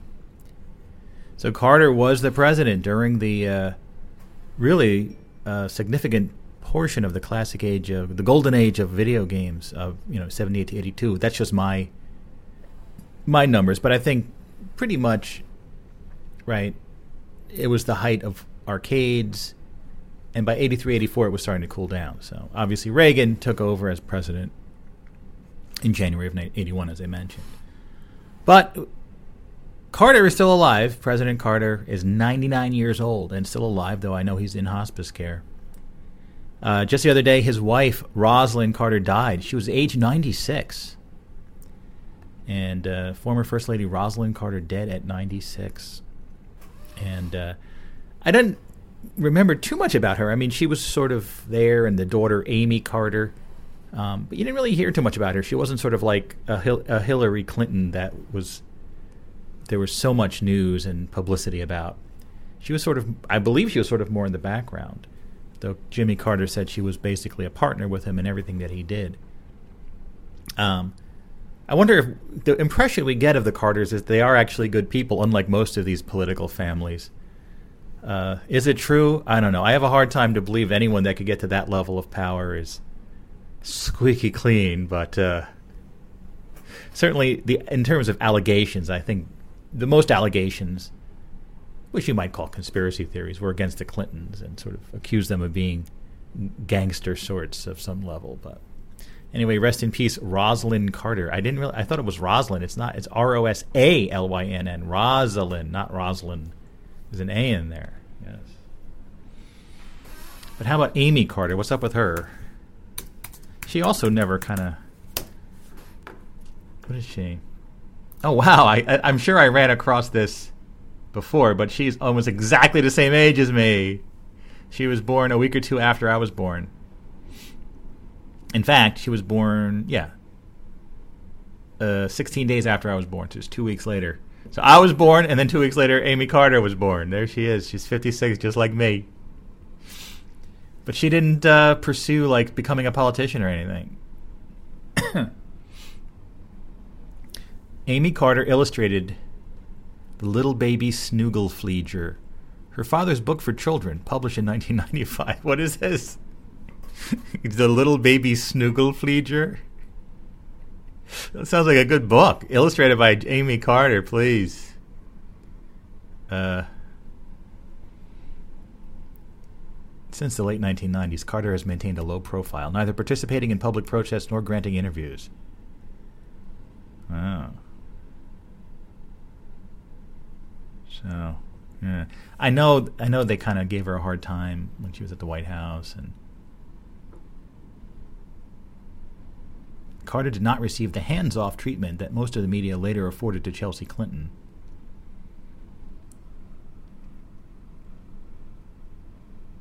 Hmm. Yeah. What about this Flieger, Snooglefleeger?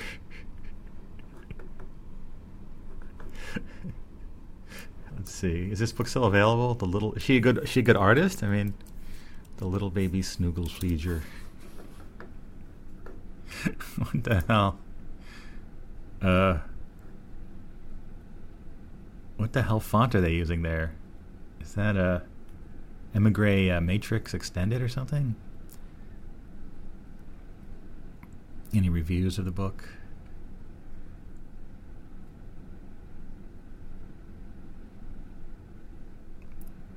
Someone re- received it not in good condition, no dust jacket. Ooh. If you're famous, they'll publish anything you write. This is Tom reviewing it in 2015, giving it two out of five stars. The reviews written here remind me of another story The Emperor's New Clothes. There is nothing good here, but it, it was written by a former president. This is actually a rather depressing story and not very well written either. Overall, it's pretty awful. And by the way, hasn't the word cripple, used several times, become rather unacceptable by today's standards? Wow, they, they use the word cripple instead of handicapped. Jeez, what's wrong with these people? People are angry about this book, The Little Baby Snooglefleeger. Yes. Great, great stuff. I only see the cover. I don't know if the cover is by Amy Carter. It looks all right. His art is fine. What do you want? Listen. Her mother just died. What do you want? It's very sad. Hey, it's a bit later on now. As I mentioned uh, earlier, when I was in the parking lot of the uh, was Judy Blume rest area there, service area, I think they call it. I want to try to figure out like what did she write. I, I kind of I'm just sort of drawing a blank. I, I, I know that I knew something about her. Um, hmm.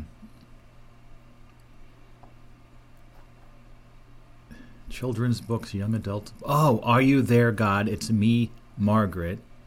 Okay, that one I've heard the title of. Then again, maybe I won't, which I think the uh, replacements, the band replacements, use that as a title for their albums. Uh, mm, yeah, I don't recognize any of the other ones. I'm dude, the book Wifey though. Somehow, I think my parents were reading that or something. Someone was reading it. A, book for adults, Wifey from 1978. And then the children's books, um, Freckle Juice 1978, Super Fudge 1980, slightly rings a bell.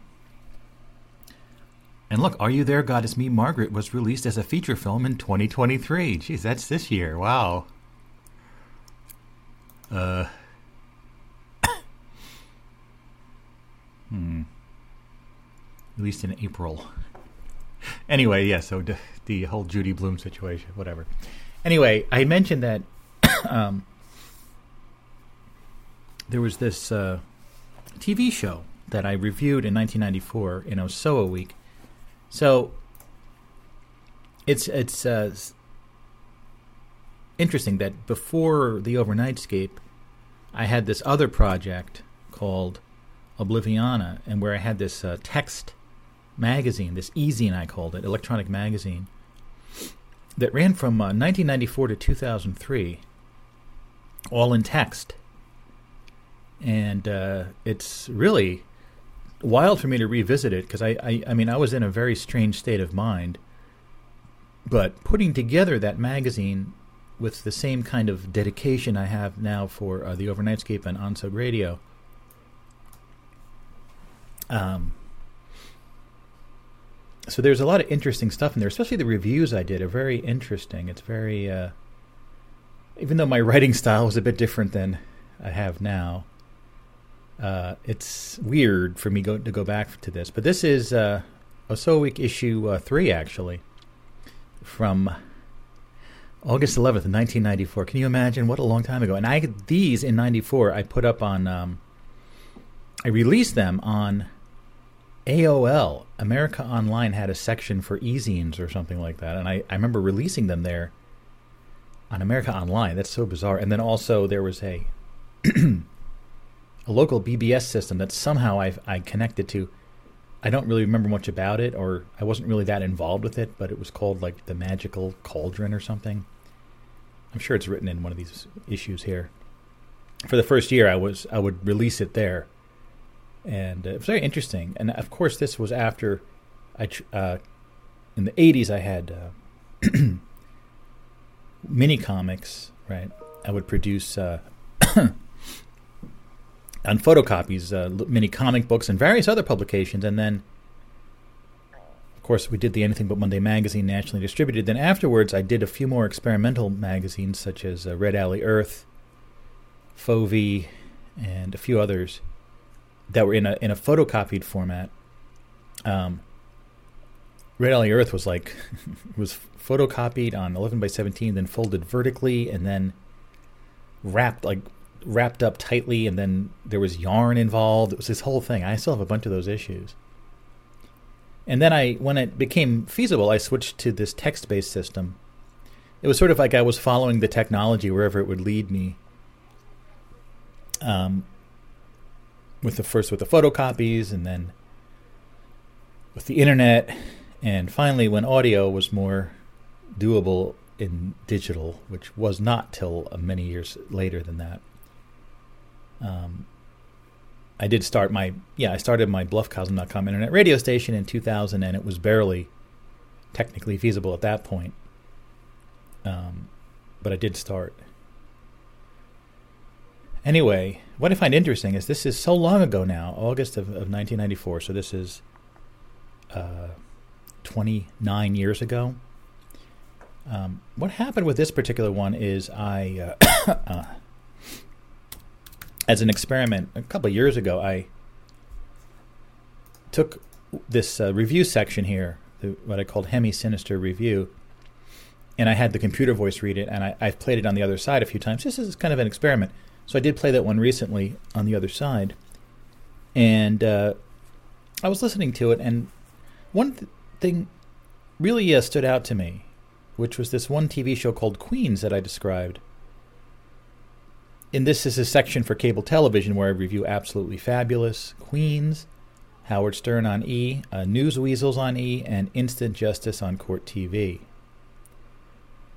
So, when I listened to it, I heard my review. So, Absolutely Fabulous, of course, I remember that show. Joanna Lumley and what's her name? Uh, Jennifer Saunders, right? Um, Howard Stern on E, of course, I remember that very well. Newsweasels on E, of course, I've been rather obsessed with that show, and did uh, have quite a few breakthroughs the other year. I uh, I bought a uh, press photo from the show. I also found a full episode that I had recorded on this ultra obscure show, Newsweasels. Instant Justice on Court TV. I don't really remember this one. This is I, I said, just like the People's Court, except it's in real small claims court. Why such petty bickering is so engrossing, I can't say, but it sure is. The real judges aren't Wapners, and the ho- the hosts are poor excuses for a Llewellyn, and Rusty is nowhere to be found. But the reality of it makes reality of it all makes up. Reality of it all of it all makes up. I don't know what the hell I was talking. I was comparing it to the People's Court, assuming people knew who Judge Wapner. Uh, was the guy's name Llewellyn? Doug Llewellyn was the host, and then uh, Rusty the bailiff. Most people wouldn't know that anymore. Um, for those of you, it was like the Judge Judy of its day was the People's Court with Judge Wapner. And what's that movie with uh, Dustin Hoffman? Rain Man, where he's like obsessed with Judge Wapner. Yeah, and Tom Cruise. Remember that movie, Rain Man? Sort of, kind of, no. Uh, so I don't, I don't remember Instant Justice at all, but it doesn't seem very memorable. But then this show, the, the main reason I'm talking about this is because I heard the computer voice read my review of Queens on Lifetime. This is what I wrote. Imagine a female Uncle Floyd combined with Larry King, and you'll begin to understand this rather excellent program. The charismatic hostess covers a wide array of topics with guests and call ins, and the whole shebang purrs with the hum of the promise of modern TV realized. Watch. I don't, I don't know that my writing style there was a little bit em- embellished, but um, I have no, I've had no memory of this whatsoever. I have no idea what I'm talking about here. Right until I researched it. Queens on Lifetime. I realized that I obviously if I wrote this, it must have made some kind of impression on me in 1994. I really must have liked it, but it goes to show that in 29 years, I don't think I would have this show didn't cross my mind again. I think that uh, you have to, it has to cross your mind every so often to re remember it. I have zero memory of this show. It's completely gone, which is really scary because it, because I've made so many recordings of my thoughts in text and in audio, it, it does point out to me how much stuff I'm forgetting because normally you wouldn't know that you forgot it because you forgot it right? Memories fade over time. Uh, this was really quite amazing.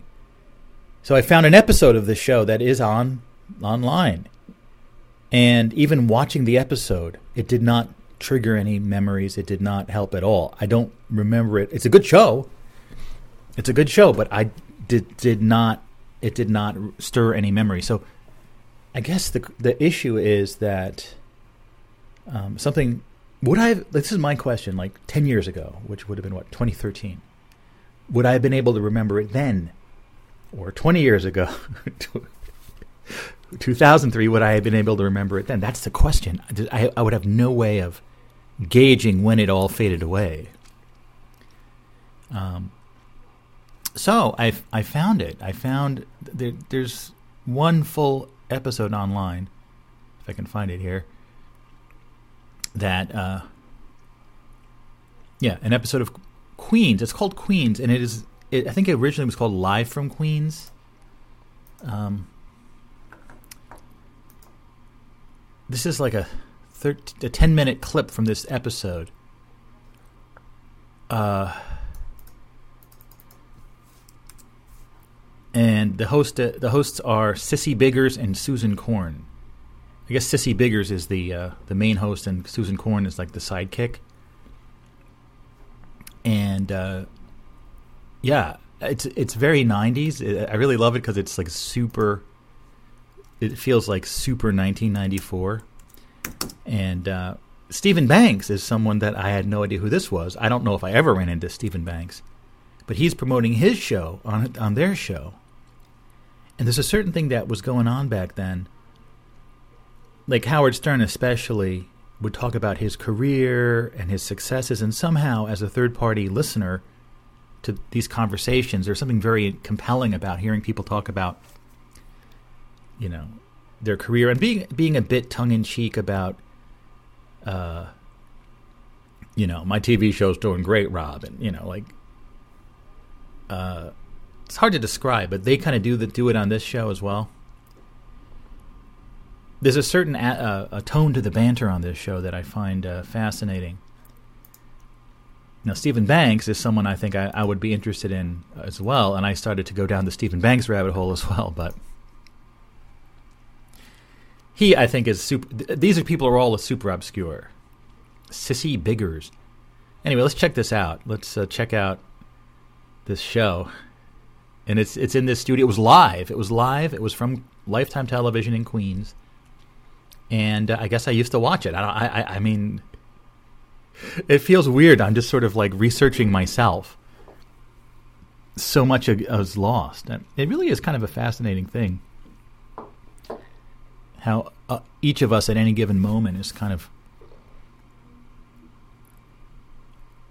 um, made from our previous experiences, but a lot of those experiences are gone.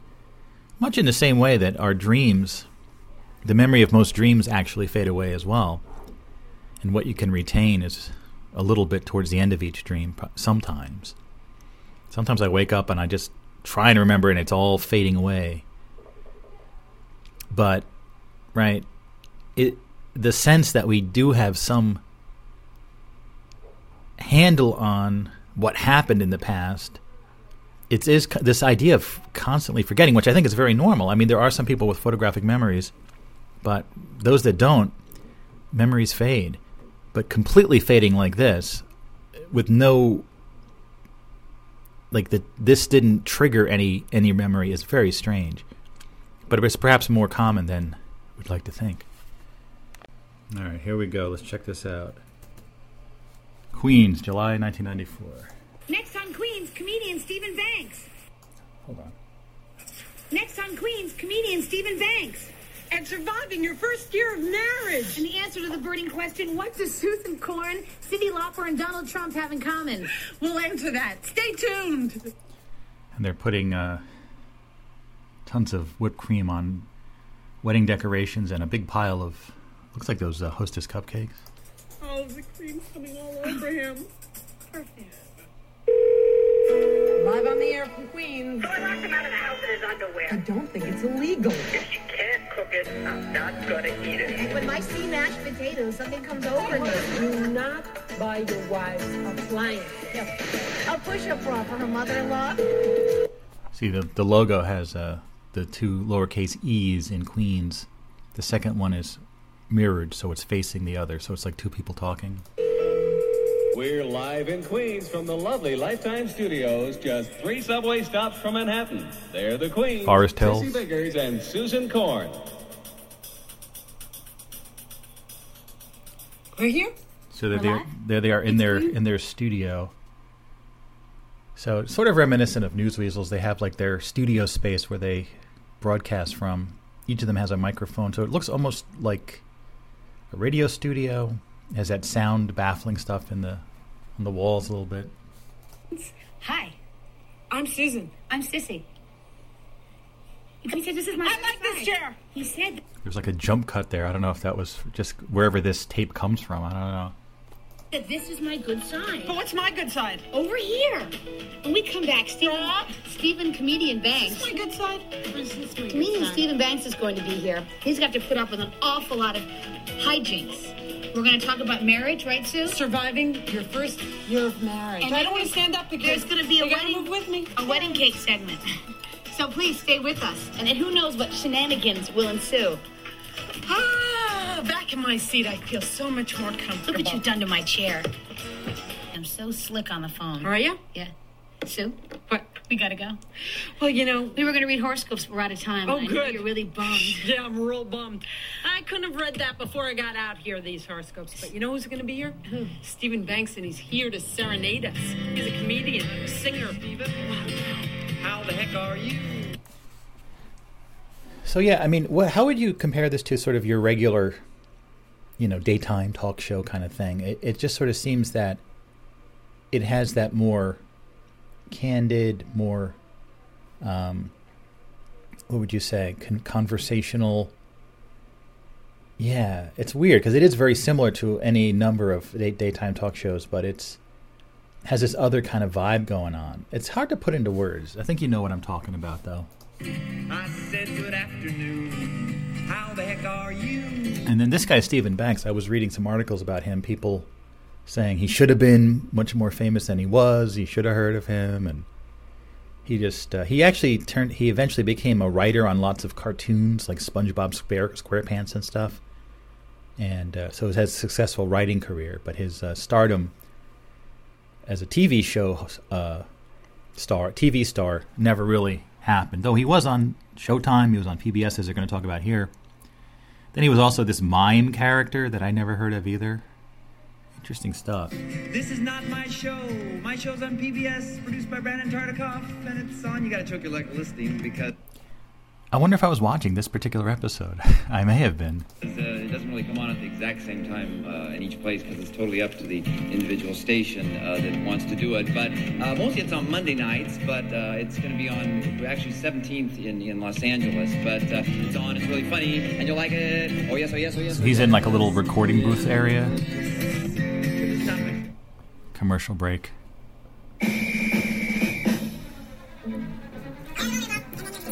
Oh, this this is interesting. This is like I guess during the break, they filmed it in fast motion. I wanted to like try to like slow this down and hear what they were saying. In the last commercial break, it's kind of similar to my remember my feature on FMU the uh, ten minutes ago in the stairwell. That was a good one.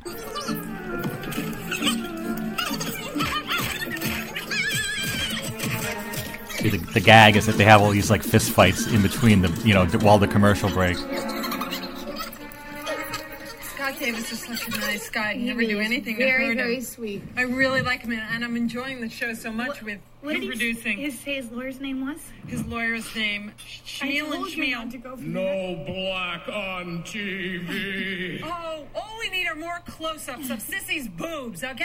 Let's just cut it out right Somebody's now. got to do it. Yeah, where's Susan introduced Steven. Stephen Banks is here, who is a comedian. He thinks we're so funny, and he has a show on PBS, which That's is which is sort of neat having a show on public bro- broadcasting system because And I was watching the episode that they watched uh, because that episode is actually online. Most of them are not. Interesting show. We'll, we'll get to that. They're, they're going to describe it a bit. you never know if you're wacky. As I, I always go back to this time period, 93, 94, is like, it sort of feels like there, this is actually, historically speaking, I think the reason why this time period is so significant is it's right before the time of the internet, right? And again, there's, you can't really put a hard and fast date, but I know in 94 was a year when a lot of people started getting on the World Wide Web, right? From those places like AOL, CompuServe, and Genie, all of those individual services, they started getting on the World Wide Web. And then in, in 95, I think, was the big explosion of people getting on the internet. So 93 and 94 is sort of the tail end of that, the end of that time period.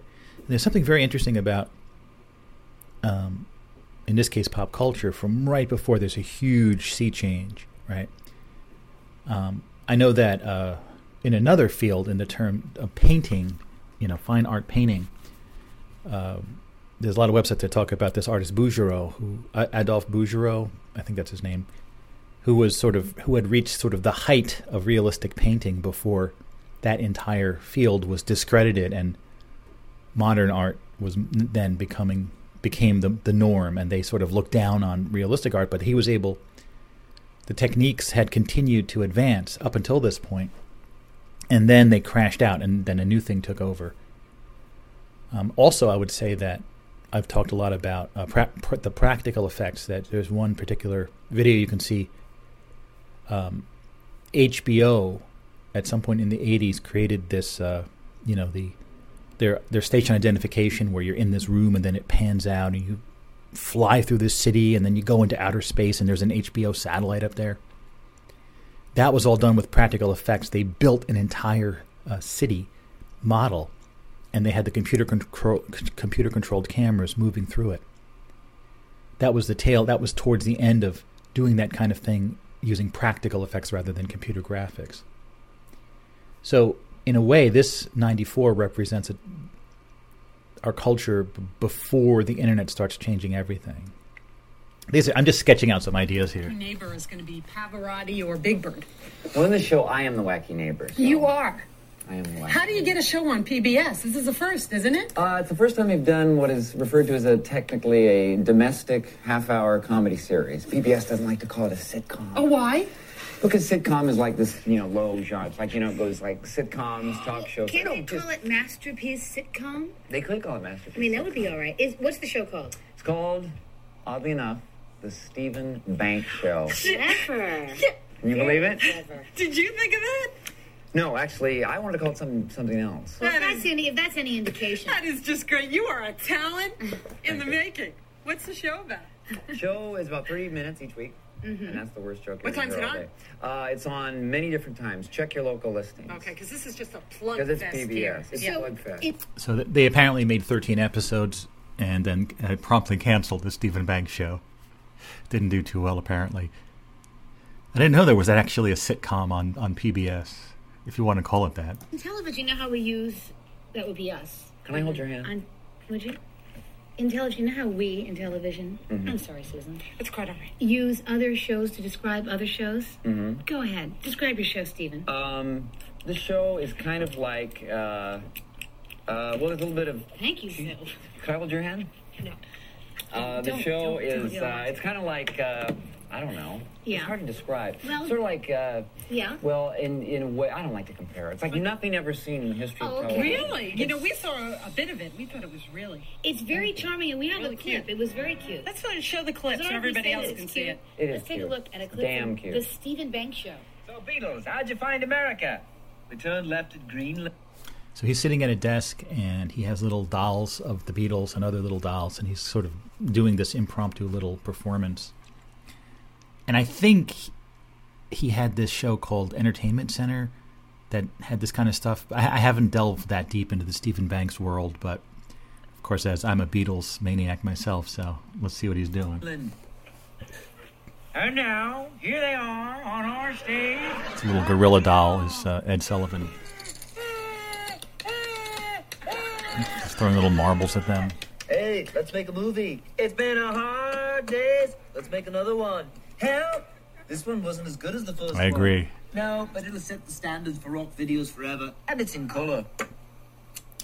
Yes. Steven, this episode is so charming, and a lot of it is is your psyche in the '60s and Davy Jones and all wonderful. Peter Tork. Peter Tork is on. He's on your show? He's on my show. Is this is it a lot of the show about Peter this, Tork from the about your- Monkees. uh, Your, upbringing as a child of the '60s and '70s. Yeah, I'm sort of obsessed with pop culture and all that stuff. And so there's also Peter Tork, Peter Lupus, just people named Peter. Uh, Interesting. He has. It, it's that sort of pop culture obsession that I have. You know.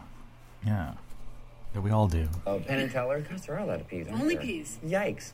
Uh, but yeah, there is a lot of lot of music, uh, different from usual shows. It's uh, I play a lot of different instruments, and so there's a lot of music The world was not ready for the Steven Banks show. I guess. and songs within the Can you get canceled on PBS? What is it? Is it still ratings or what is it? I don't know. show. Routines, that thing called, which is sort of tabletop theater where we do, you know, strange things. Do you write all the material for the show? Because um, didn't Rich Hall do something like that? He did a tabletop theater kind of thing. He had a little, all these little dolls, and he called it Pitkinville. And I think he did it on David Letterman's daytime show in 1980. Obscure television, I love it. Yes. No, You I'm lying. No, no, I'm lying. I was a head writer just because Somebody had to be somebody be. had to be. Uh, no, there are four other writers. in We have no to writers myself. on this show. Really? You're kidding me? No, no. Why? Really? Did you It's think just- we did? No writers at all? Not None. at all. Not Wow. one. Can I hold their hands? No. Yes, you may. They're all yours. So it's it's a lot about what's in your mind, and and but there are characters around you. For instance, I was really intrigued by. Would it be um, a superintendent or a neighbor who's just hands? Do we ever see Uh, her? no, that's Lupe, the UPS woman. Lupe, Lupe, oh, Lupe what is can I? UPS. Hey, Steven. A little bit of uh, analog uh, interference there. You used to hear that on TV. You don't hear it anymore. A little, right? I love that sound. Yeah, that's Lupe, the UPS woman. Lupe, Lupe, oh, what Lupe is can I do? UPS. Hey, Steven. Nice. And that's a blatant rip-off of Soupy Sales show. But it was wonderful. She was so Soupy sales reference. Nice. So expressive. Yeah, Teresa Parente is the actress, and, and I only have PBS. We can only afford to, to hire two actors. Literally, the truth, no joke. Really? And so we hired them, Michael Kostroff and Teresa Parente, and they play all the other parts. She plays my mother, my, my the girlfriend, the sister, and anybody else. What that you should do up. is let them plug something and they'll come for free, like we do here. Yes, if you can work a plug bit into the show. you show. know, if, if they can plug their life, their grandmother, something going on that they'd like to sell, they'll Mhm. come for free. Excellent. What does Steven Banks do as a career on this show? I, I that wasn't established in what I It saw. never is. It's a mystery. Kind of like It Ozzie is? Nelson. Oh, really? Yeah. Oh, but you, You don't never have know what patches Ozzie on your on your sleeve. Ozzy and Harriet. Yeah, I'd never watched that really.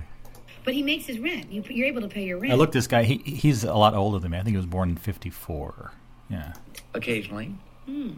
sometimes. And when he was listening to his answering machine, somebody was reminding him that they were going to pay his rent. So I was a little confused. I mean, is, is some people just reminding him because he doesn't pay his rent? No, I was reminding myself. That Oh, was me. 'Cause I okay, said, you're leaving- Hi, Well, Steven. This is Which is Steve. very interesting. We were doing some phone etiquette earlier. Yes. And we have a show called Phone Etiquette.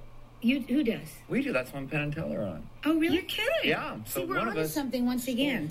Penn and Teller. They were around. They were everywhere back then. It doesn't Even say more than now. Leaving yourself messages on your machine here. So that's a very good tip for phone etiquette. Yes, you can leave. Uh, you can leave your own. Steven, you're going to sing that. us a song. I do that. Am I? Could yes, you? you are. Would Really? you suit up and, And make it really funny. Ah, Okay. there's no pressure at all, Steven.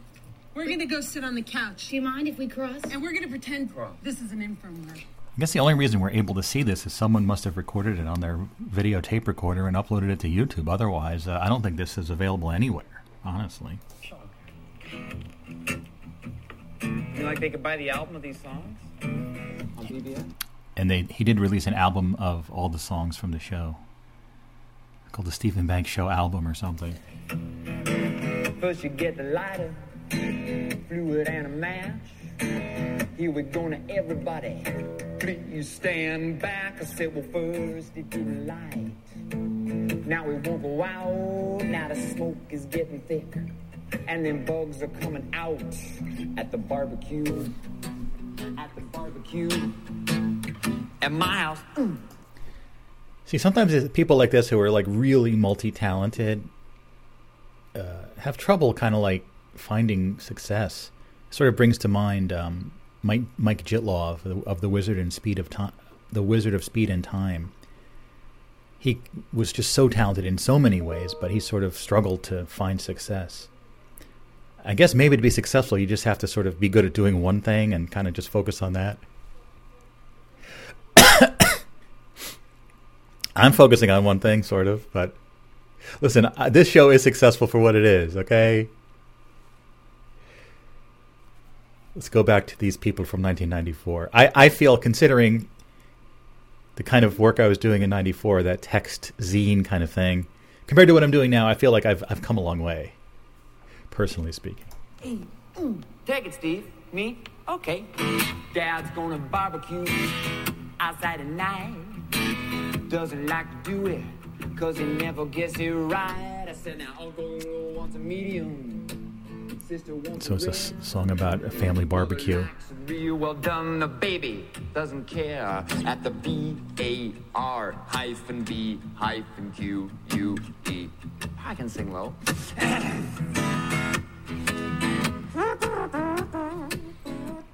Interesting guy, you know? Very interesting.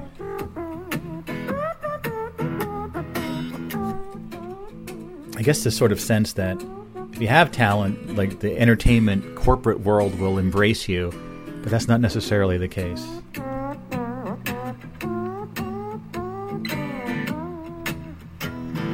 Is this it? Just him singing? Is there any more of Susan Korn and Sissy?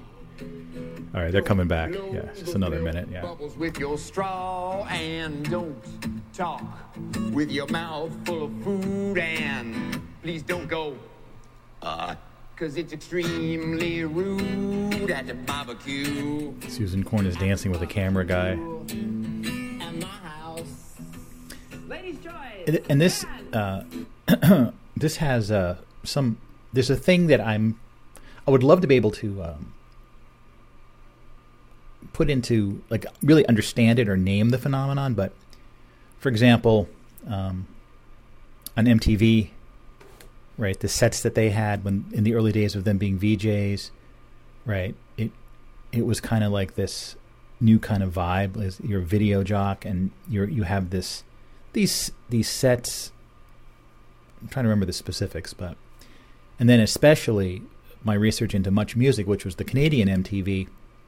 They had very cramped quarters, but they used it in a way, talking about the space. The space became part of the story of of of the broadcasts, right? The very limited space, and you it would get, you would get a sense of of place, and then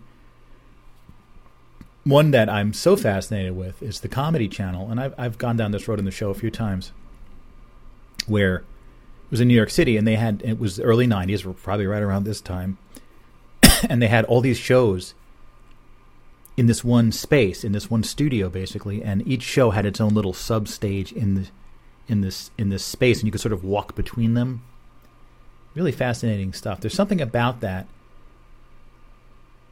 And then l- in later years, there was a, a an internet channel called Mania TV that, for a time, had something like that. They had an old in a studio. They had an old school bus, and they were broadcasting live. It was sort of like a revamped, new kind of MTV thing that didn't last too long, and then it changed into something else. Tom Green had a show on there called Tom Green's House Tonight, which was broadcast from his house, which is a bit of a different, similar vibe. But the idea that there's this place that you're broadcasting from, and there's a bit of an informal vibe to it. I, I there's a there's a thread connecting all these things. I just can't really pin it down at this moment, but there's something very interesting uh, to me about all that. And this this uh, show, Queens, kind of dovetails with all of that. But I'm annoyed that I've lost all memory of my in- initial viewing of this show. We had a great time at the barbecue. We laughed, we jumped, and we skipped and we flew. I said my sister On Friday's show, All My Children's Vicious Vixen. Sarah Michelle Gellar. Wow, I guess this is before Buffy the Vampire Slayer. at the barbecue. Ooh, at the barbecue. Yeah. Mm. What do you want to ask the cake designer? You can call in.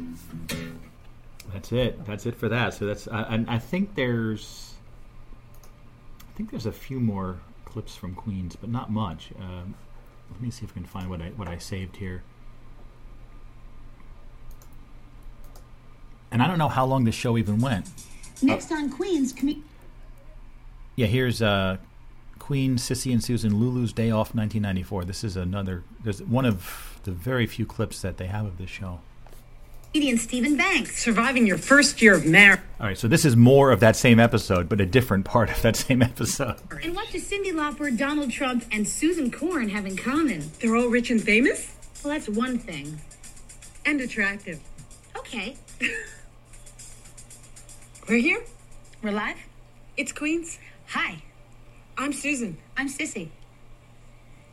We got kind of the silent rap thing going in our heads. Wish you could enjoy it with us. We're so weirded out because our executive producer Lulu is not here today. So Scott Davis, the coordinating producer, he's taken over. So we can do anything There he we is. want.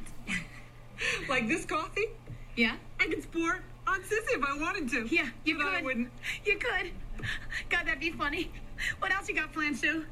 Well, you know, it was so funny because Scott Davis came over to me before and he went, Look, I'm not going to get that many chances at this fool, so would you just play it straight? He was nervous. Sweating, wasn't he, sis? Was that sweat? It was just sweat coming down his face. It was a little scary. Well, you know, I understand. These are some big shoes of Lulu's to fill. Eh, yeah, well, so Lulu does have big shoes. That's true.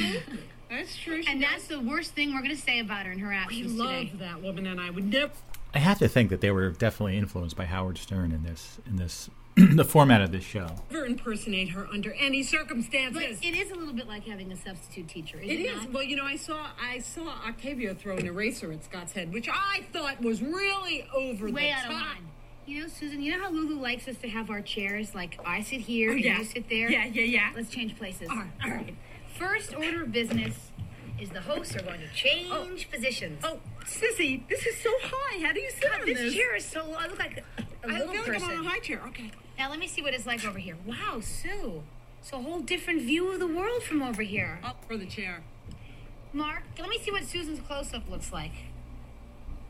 Where is that? oh, no. This is Sissy's close up. Wait a minute. Look, Sissy, in your close up. There are rodents There's a there's a mouse in a in a little uh, Notice that the mice. fish tank thing. You have mice fornicating on top of your head Susan, during the whole show. I'm glad you pointed that out. Rob, strike the mice immediately. What was that noise? What That's is a fax machine? No, sissy, it's your stupid cell phone. Oh, it's my cellular phone. You shouldn't have them call you on the Excuse show. would you? Look at this bag. Sissy Biggers. pretty giant cell phone. Wow. It's my agent. Oh, oh, okay, David. If, if you think so. Anything Okay. he says. Anything David says. He's from CAA. What did he say? He wants to switch chairs. He says we look better. This is my. I like sign. this chair. No, he said this is my. I good like this chair. He said that this is my good sign. But what's my good side? Over here. When we come back, Steven, Steven comedian Banks. My good side. Oh, we heard this part already. Steven Banks is going to be here. Weird how they sort of split this up into multiple parts. We're going to talk about marriage, right, Sue? Surviving your first year of marriage. And I don't want to stand up because There's going to be a wedding, move with me. a wedding cake segment. So please stay with us. And, and who knows what shenanigans will ensue. Ah, back in my seat, I feel so much more comfortable. Look what you've done to my chair. Everybody tune in. Okay, Tune in here. Who's that? To Queens. Thank you, Lulu. That's Lulu. Listen, Susan will be right back. She was just in the bathroom, but she really. Oh, she was pretending to be enjoyed that Lulu. Mail herself. Oh, Sue, you missed it. I read some of the viewer mail. Oh, did you? Yes, I did. Oh, by the way, they found that cat in some. They even have people laughing in the background like Jackie the Joke Man. Ha ha ha ha ha. Oh, you don't have a microphone. They, by the way, they found that cat in the 747 that was missing for 13 days. Did you know that? What other things can I say to fill time? Is there is my mic on now? Can you hear her? Can you hear me? And you know what else? We took. Yes. Yes, bye. Thank you. I think I just blew out the. So, uh, um, Lulu, we look forward to seeing. And then also just their personalities and the the style of the banter and humor is of is of a time, and it's like I don't think people would really be able to do this particular style anymore, right? It it feels kind of like it's definitely a Gen X kind of goofiness, I think. Yeah, it's again these are all things I'd like to investigate further and kind of define, but it's very hard to. But I'm I'm seeing a kind of a, a style here that should have a name. See you tomorrow, and what can we say? You She's are our, be- our shining star. and she's going to be really mad at me. And Scott, we promised to untie you. But how many times? comes in How many times has Lulu said, "Make fun of me, Yeah. not the network, me"? There, I was making fun of You you. followed her instructions. We took a poll, by the way. 65 of you said yes, the first year of marriage was hard, and 32 said no. Once again, some information on Queens. Sue, closing remarks? What? They can't hear me. Yes, they can. No, We'll send them something. Thought waves. I like this show. Unfortunately, this is about all I think that, that exists at this show anymore.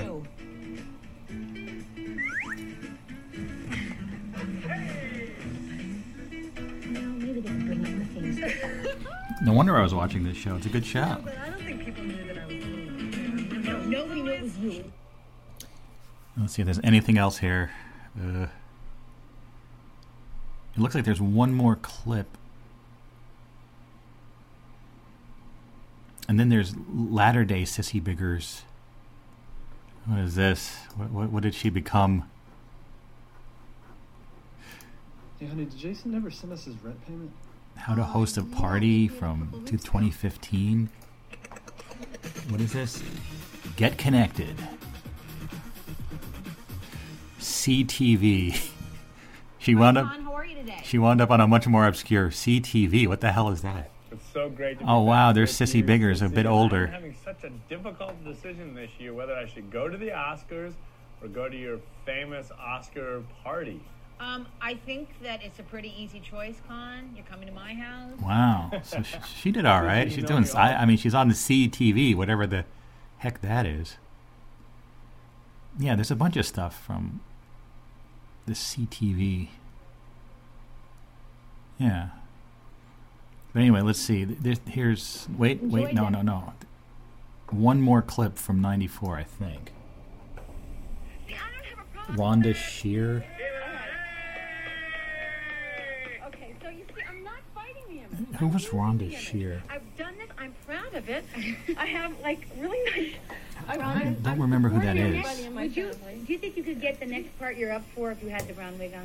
No, I absolutely don't. I'd have to fight the same. It's the same thing. I had TV dark personality? I had a different nose. Everyone thought I was Susan Lucci. You had another nose? Is this your She is known nose? for her role old nose. This is your as a host for 1990s USA Network's weekend B movie show Up All Night. Oh, okay. Change? I did. Okay, I must have been. Close up on the current nose. I must have encountered that Up All Night. Interesting. Because this is such a Dr. Kamer. See, I don't have a problem. I know that is a Dr. Okay, Kramer nose. Sissy. I could spot that coming up No, Avenue. it does not have a flip up nose. I go. notice, you know what you're doing? You're giving me more of the. There you go, honey. Now, Rhonda, what are you saying?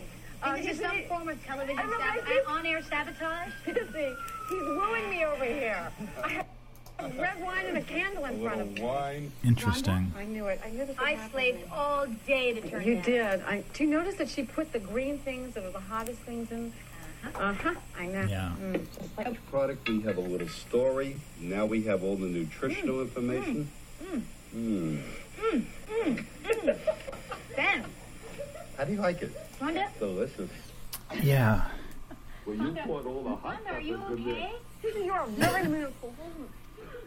Yeah, there's something here, but it's very hard to describe. Sissy, you gave me all the green. You're things. taking this personally. I am taking it personally. Well, I think this is just divine. No, it's really delicious, and Now- you just watch. This is for you, Ben. For those of you, This is delicious. Mm, divine. For those of you, by the way, Do we have any? May I have a napkin on it? Rhonda, you all right? you could have it For those after. of Yeah. Oh, wait a minute. No, I think that's it. Is this it? Ooh, there's more. Wait a minute. There's a whole. Uh, there's a whole episode. All right, we can't listen to. A whole, there's a whole episode of uh, Queens on here. That that episode, but the whole episode now. Interesting. All right, I may have. I'll check this out off offline. Uh, but yeah, I just uh, I find it uh, interesting in many ways.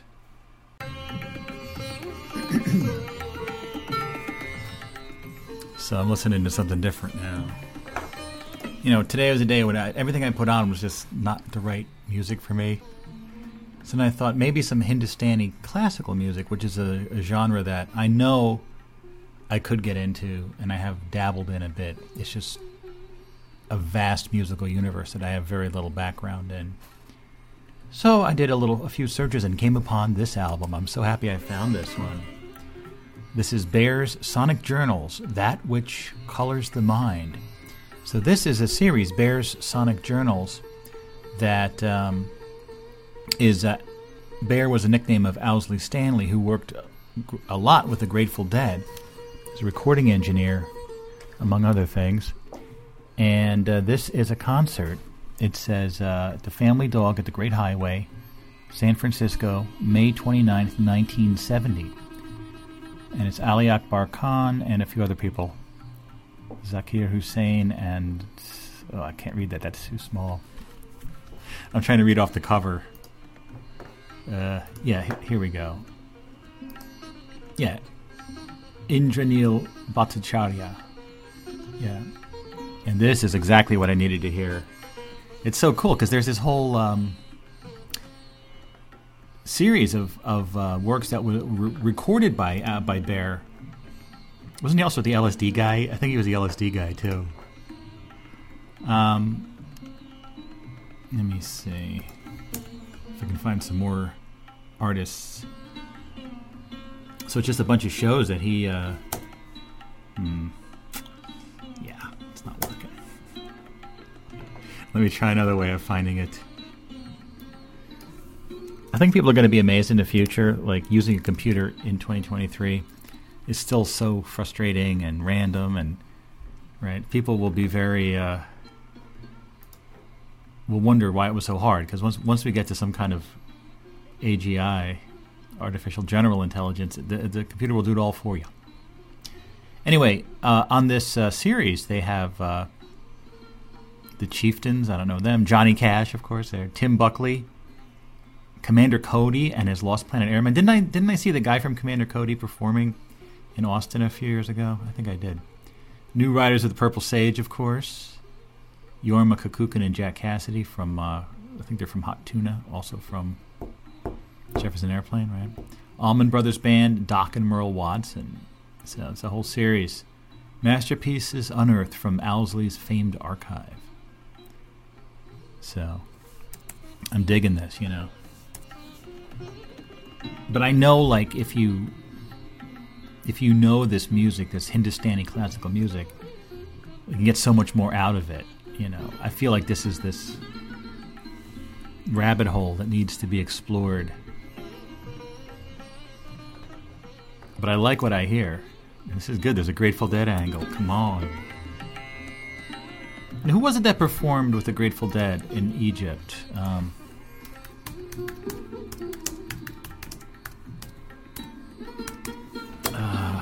who, was that? Um, Hamza El Din. Yeah. Okay. Was a guest musician.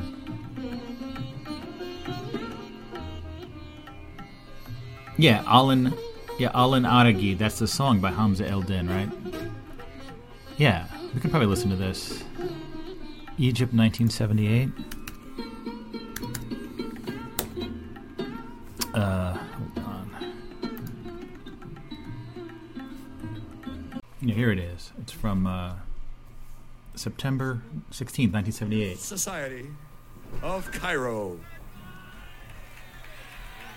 So to begin the second set, Hamza El Din and Abu Simbel.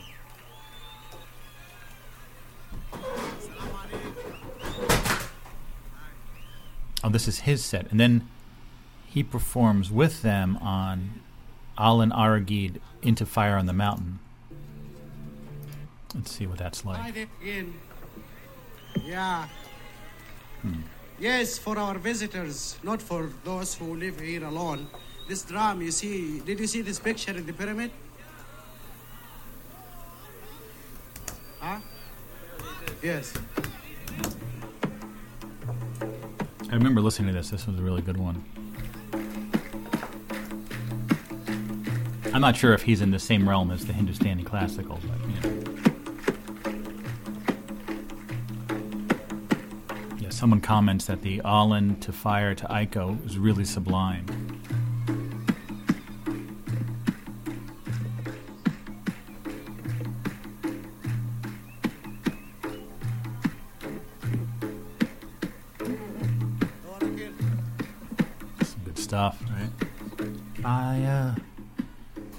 Fire on the mountain.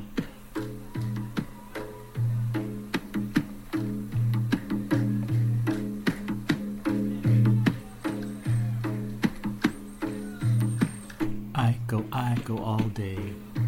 All right, I guess I'll listen to this, then I'll go back to the other one. Jumping all around musically, yeah. Maybe fast forward a bit because I know it gets a little different, right?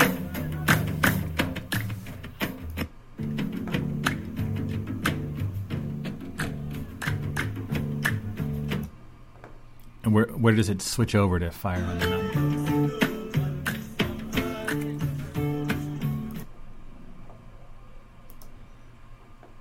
Switch over should be cool.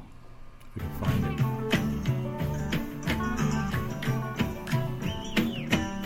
it. Long distance runner, what you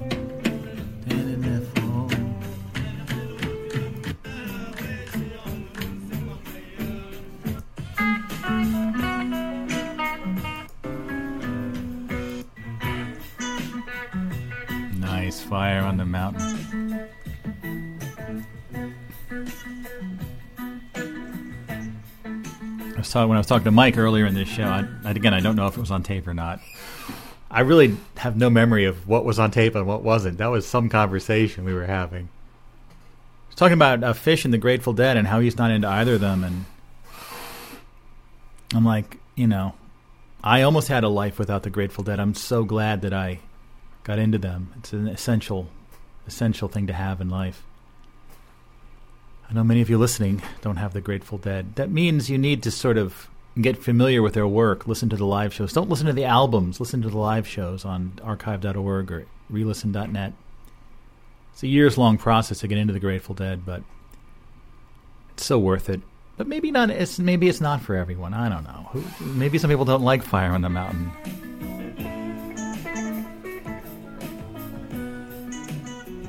See, normally they go from China Cat, Sunflower, into Fire on the Mountain.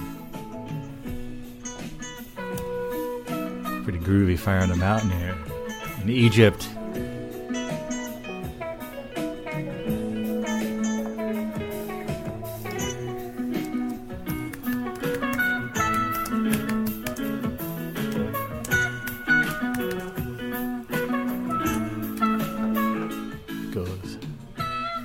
Long distance runner, what you standing there for?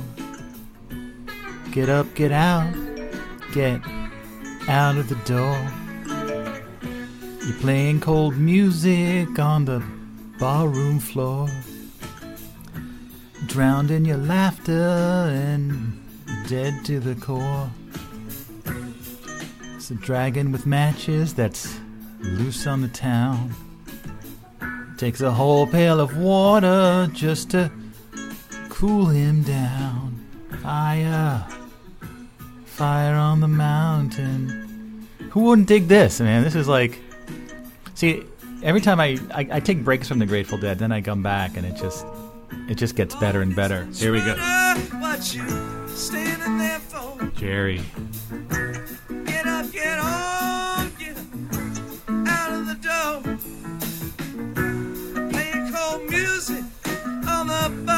Barroom floor.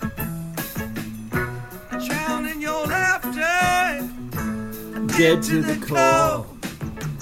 There's a dragon with matches that's loose on the town. Take a whole pail of water just to cool him down. Fire, fire on the mountain. Fire, Nice. Anyway, in other news, I have been uh, continuing my Michael Caine uh, movie watching, and it's been really quite uh, amazing. Um, I, I think, as I mentioned last time, I watched a movie called uh, X, Y, and Z. Z E E spelled out because, of course, in Britain, for some strange reason, they call the letter Z Z. But like I like to say, Zed's dead, baby. no, that's a quote from Pulp Fiction, which I haven't seen Pulp Fiction in a long time. Um. Anyway, this movie X, Y, and Z from 1972 is rather amazing. It's so interesting. It's so different. Uh, Michael Caine is excellent as usual. He's good in everything. He's amazing. But this also stars Elizabeth Taylor. And I think I, after watching this movie, I think I, I don't think I've ever seen her in a movie before. She's just one of those. It, she seemed to be one of those people that was a you know celebrity for celebrity's sake. And you just heard about her various, her controversies, issues, uh, her friendship with Michael Jackson, and all sorts of things tabloid fodder, whatever. Elizabeth Liz Taylor. Um, I never really saw her acting before. I didn't really know much about her, but she's really good in this movie, and it's uh, quite a different kind of movie. It's it, it's not a spy thriller. It's a basically it's a love triangle. Um, Michael Caine is married to Elizabeth Taylor, and he uh, and they're both you know they're kind of well to do in in the London England scene going to parties and stuff. And he is uh, he cheats on her, but he's uh, doesn't even try to hide it. He just openly uh, like they're at a party and he sees this woman, who's the other woman played by Susannah York, who's really a, quite a remarkable presence in this movie as well. Um, he just starts a relationship with her, and Liz, Elizabeth Taylor knows all about it. It's not hidden at all, and her reaction to it is you know, so the movie is sort of about how this all plays out in a messy, horrible way. And um, all the characters are rather despicable people, really. I mean, I guess the Su- Susannah York character, Stella, uh, is a character. Perhaps not quite as despicable as the Michael Caine and uh, Elizabeth Taylor characters, but it's a really brilliant character study. Um, especially Elizabeth Taylor, her character Z. Her name is Z Z E E. So that's actually where the yeah Z comes in. Um, why are they calling it Z and Company? Is that a different name for it in another? I don't know. Um, yeah, I mean, she is really passive aggressive, narcissistic, um, and really they do seem like real people that you might m- meet. You wouldn't want to meet them because there's there's such uh, like horrible people, but uh, it's a really amazing performance by Liz Taylor. I, I can't really. I've read a few reviews which which say that some people feel it's one of her best performances ever, and they do say this is kind of a dark comedy. Um, but I mean, it's a bit uncomfortable to watch. It's just kind of unbelievable. Just like the central premise that this guy's just cheating openly, and um, you know, Elizabeth Taylor kind of deals with it in different ways. Like the like Stella runs a shop and she goes there and is acting all fake, and it's it's quite a movie. I never saw it before. Um, does this YouTube say? Elizabeth Taylor, Michael Caine acting masterclass. Yes. Um, yeah, so that was actually really good. Then I found out that the movie that I described an episode or two ago, The Ipcress File, was I had no idea that it was a series of films. Right, uh, the Ipcress File with uh, the spy Harry Palmer, played by Michael Caine, of course, is um, is a series. There's a, there's a a main trilogy, and then there's more of them. So, um, I watched Funeral in Berlin, the second uh, Harry Palmer um, movie. So Ipcress File was 65, Fun- Funeral in Berlin is 66. And this is actually a, quite a good movie uh, as well. It's uh, it's it's a bit less it's a bit more straightforward in terms of its direction because I think the first one really um, had kind of a brilliance in its uh, focusing on the mundane aspects of life. Funeral in Berlin is more of a straightforward story, um, essentially about a, a, a Russian general that wants to defect from East Berlin to the west, and Harry Palmer sort of in the middle of all of it. And I thought it was good. You know, it's not great movie, but it was very good. It's very cool to see that character again, the sort of um, sarcastic, insubordinate Harry Palmer. And the third movie in the series, I am still watching. I'm in the middle of it, so I haven't finished it yet. It's Billion Dollar Brain from 1967. And this one, uh, thus far, is quite different. It's directed by Ken Russell. I'm not super familiar with his work. I've heard his name, though. He, I guess, um, he directed Altered States in 1980. I remember going to see that when I was a kid, that one. The Who's Tommy and uh, yeah, he has a very distinct uh, style as well. He sort of focuses in on architectural details, paintings on walls, things like that. And uh, they said this movie was kind of the odd movie out in this in this case. What do they say about the reception here? Author and critic Anne Billson calls this by far the best film of the series, noting that critics and audiences did not like it on first release. The Guardian called it just terrible. What rubbish it all is, said the Observer. TV Guide says overly plotted and almost without humor, Billion Dollar Brain, which takes the name from the computer Midwinter used uses to plan his invasion, is not nearly as entertaining as its predecessors in the Harry Palmer trilogy, The Ipcress File and Funeral in Berlin.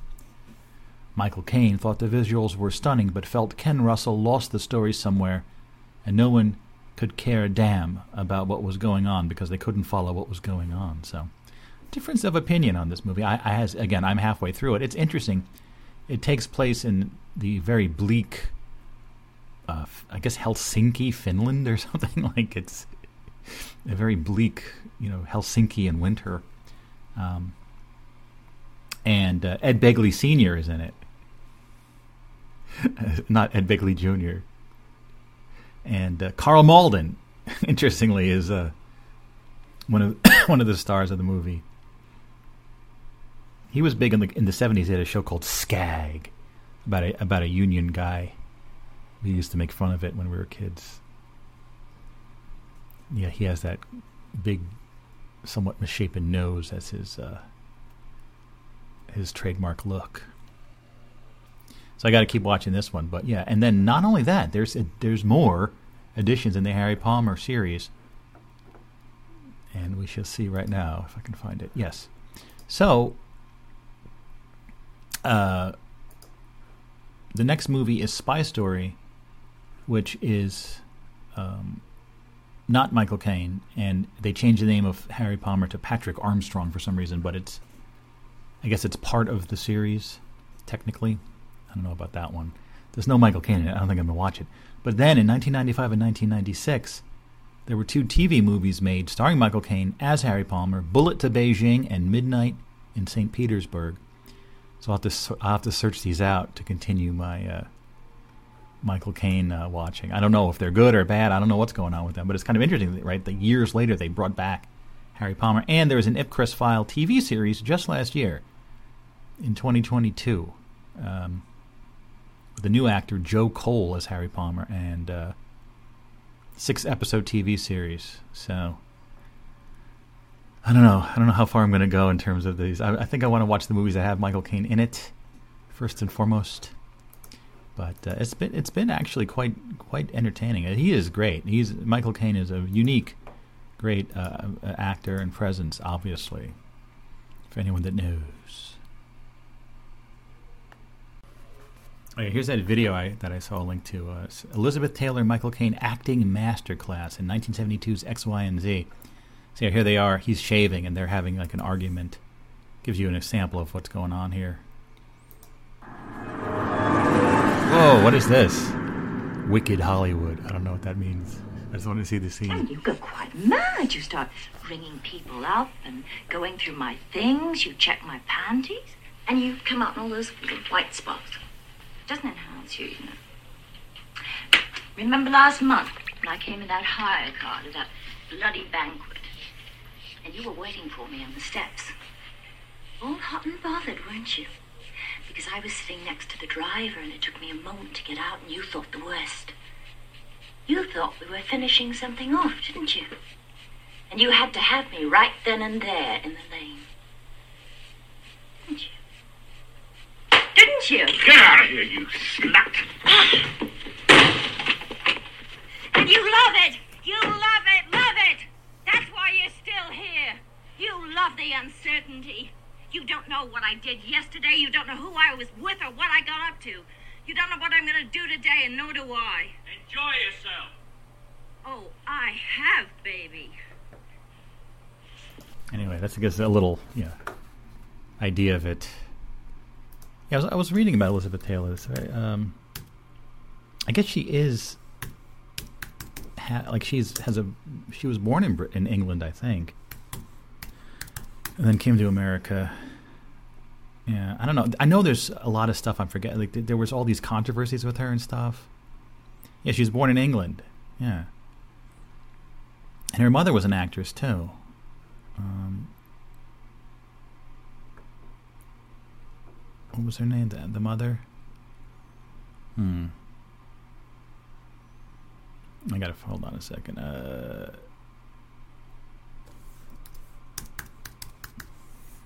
but what was the big thing with her? What am I forgetting? What was the big controversy, the big issue, or there's something I'm forgetting?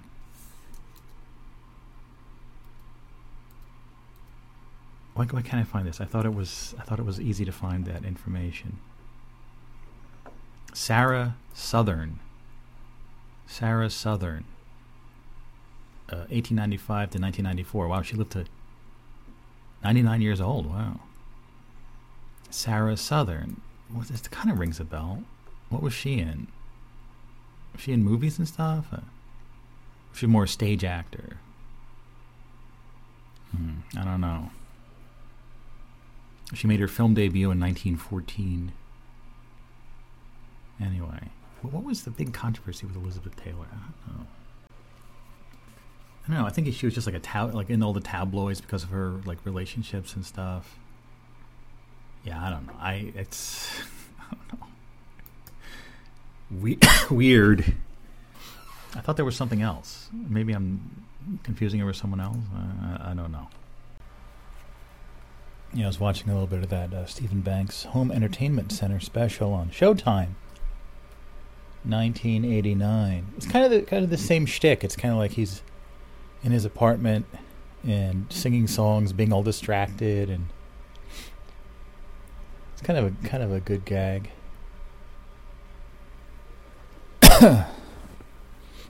Yeah, I think that Rhonda Shear, that other episode of Live from Queens. I don't know when they changed the name just to Queens. She was like a sort of a co-host at one point too. It's always fascinating to find stuff from the past that is so obscure. what was it that happened recently? There was like yeah, yeah. There's I have this CD. I mentioned it on that really old program from our channel here called CD Memories from years ago, where I went through my entire CD collection. C4FB or CF4B, it's, it's something like that. I called it the most obscure CD in the collection. C4FB, I think it's called. Moog powered and uh, I could find almost no information about it. So I was really interested to try to like delve into the information, and uh, then I found out the guy that that did it. Since I have the physical CD, the guy's I forget the guy's name, but he was like a big. He was in with the the crowd at CBGBs. He was like a sound en- engineer at CBGBs and stuff, and I don't know that I that I found out so much about him made me lose interest in it. it has to be obscure, man. Super obscure. I don't know. What is it about that? Just. If I think no one else knows about it, I want to know more.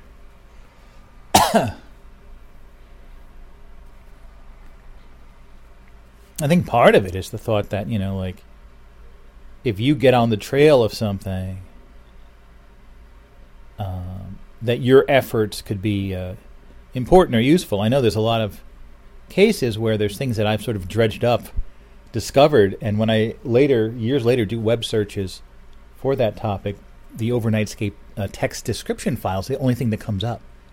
It's the only place that there's information about this particular topic. I really dig that, you know. I feel like I'm providing a service, some breadcrumbs along other people's rabbit hole journeys. Well, of course, that's what that Andy Kaufman guy uh, was trying to do. Whatever happened to that guy, Steve Maddox? I wish he could just, like, just become a normal person. you know, I know he had his secret life trying to p- convince everyone Andy Kaufman was still alive, but can't he just become a normal person and come on the show and stuff? I know he he was on once or twice as himself on those Zoom calls, or that was just before Zoom, Google Video, Google Hangouts. Yeah, I don't know. Thinking about what I was talking about earlier, trying to define what it is about, for example, that show Queens, and um, what was it about the style of banter that was more compelling? And I think, and I've tried to, to talk about this in the past, the idea that um, any any kind of creativity or any kind of um, ex- human expression is ultimately coming from where. Like, as I'm speaking right now, I'm doing something. It feels like it's coming from a source deep inside me and rising up to the surface and then coming out, right? As I'm forming these words and these thoughts. Right? And um so it's it what I've what I've said in the past is that the closer you get to that source, which we don't really know what the, what it is, it gives it a certain quality, right? Um, so, for example, if someone was to write down what they're going to say and then read it, uh, you know, pretty much it's gonna you're gonna feel the distance from that source. Uh, if you want to call it like a light, it's it's it's very dim, right? When when someone is reading what they wrote, But a lot of times people need to write that stuff down because you know in, in the moment it's hard to come up with stuff. But stuff like that live from Queens or Howard Stern or other shows where people are just talking off the top of their head, they don't have a script, they're just talking. They're much closer to uh, that light, and it really, in in terms of being a, a, a, an observer, a part of the audience of the of a show like that, you can really you really get that. And it's it's sort of like you're experiencing someone else's inner light in a in that way right? And uh, clearly in uh, you know in order to do that each individual person has a personality life experiences sensibilities etc and then they're sort of uh, channeling that inner light of creativity right through their voice and through what they're saying etc um, out and I think that that's what I'm seeing. And I, I, I mean, I, that's what I'm doing here. I think I would, you know, I hope I don't ever read scripts. I just, I mean, I do read stuff, obviously, but you know when I'm reading stuff. Other, otherwise, I'm just sort of talking off the top of my head. So it has something to do with that. So, like other shows where people are just sort of reading teleprompters or what have you, or much more careful what they're saying, or you know, rehearsed or whatever um, you're, you're not getting as much of that stuff, you know. And then it is sort of like uh, all of a person's history kind of comes through in that in that time, you know. Um, you have to have sort of uh, lived through a lot of stuff, and then everything you say sort of goes through that lens. So, I feel like every uh, you know the world that you grew up in and all the experiences you had are going to very much color that. And I think that, for example, my generation, Generation X, right? The older X's, for example, like me. I mean, X goes from 60, born in 65 to born in 80. I mean, if you're born in 80, you miss out on the 70s completely. But I sort of feel like older X's like me, and Amy Carter, of course, uh, who are the other ones that are right? Born uh, Moon Unit Zappa was born right around the same time I was. Liev Schreiber, and of course, on the actual day I was born was um, figure skater Tiffany Chin. I don't know much about her, and of course, uh, comic book artist, somewhat controversial comic book artist because of his art style, not because of anything else. Uh, Rob Liefeld. Uh, they, he, Rob Liefeld, and Tiffany Chin were born the same exact day I was born. Hmm. What should we call this discussion? The inner light. Isn't that also, that's also a Beatles song. Um,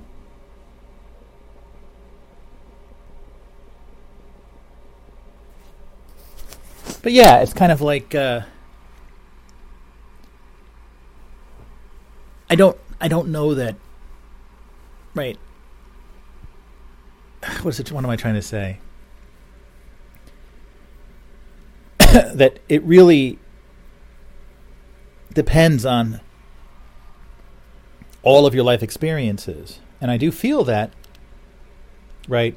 For example, my childhood in the 1970s uh, was very different than a childhood in the 1980s or the 1990s or the 2000s, or for that matter, for the 60s or the 50s. It, it's going to give a different quality and tone to, to someone's uh, personality, I guess you could say. Is, is, is this just a matter of personality? and you know in what forms do people have a chance to express that personality direct from the source right the inner light what have you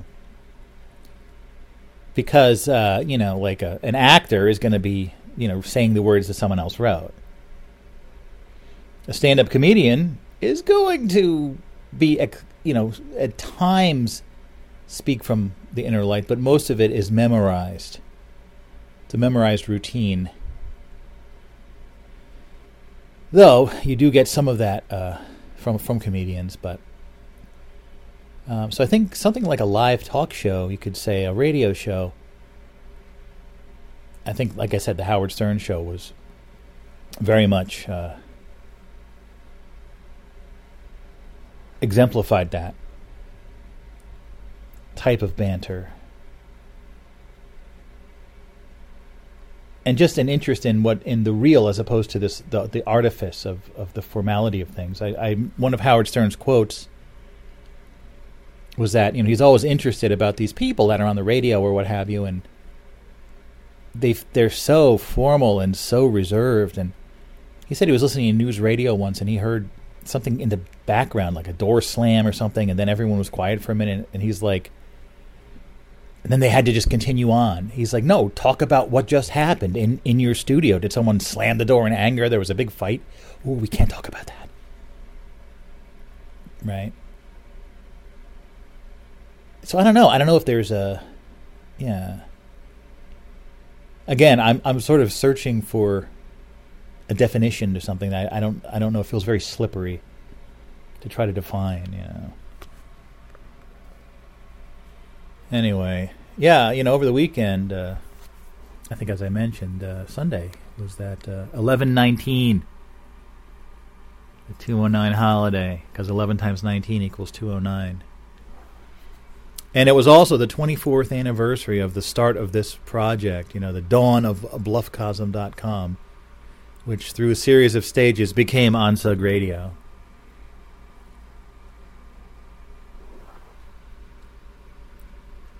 I wanted to get the book out that day, but uh, yeah, I still have a ways to go in the book. As I as this is the third edition, I've been down this road before, but I'm at the part where I'm getting towards the end, but I know it, it sort of feels like this endless tunnel that just keeps getting longer, like dreams where you're running down a tunnel, it just stretches into the. I've I, but I've experienced this before, so I know it's a, I'm eventually going to finish it, but it feels like this. For every one thing you do, it feels like there's five things you didn't do, and it's just like this. Uh, the book finishing process, yeah. I'm getting there, though. I'm getting there. And in two days, it is Thanksgiving, so I'll be going to uh, in law's house. I'm, I'm I'm remembering back to last year's Thanksgiving. I think that's the one where I was watching these these two uh, relatives play chess, it doesn't feel like a year ago. It's weird. It feels like maybe five months ago. It was. Th- it had to be Thanksgiving. What other holiday would it have been? Yeah. Huh. yes, the sense of time all over the place. What do you want? Yeah, we're going to be picking up our tofu turkeys, you know, from uh, Veggie Heaven and Freaking Vegan. I guess we're going to get multiple uh, Thanksgiving vegan options. Looking at this uh, chessboard I got from my parents' house.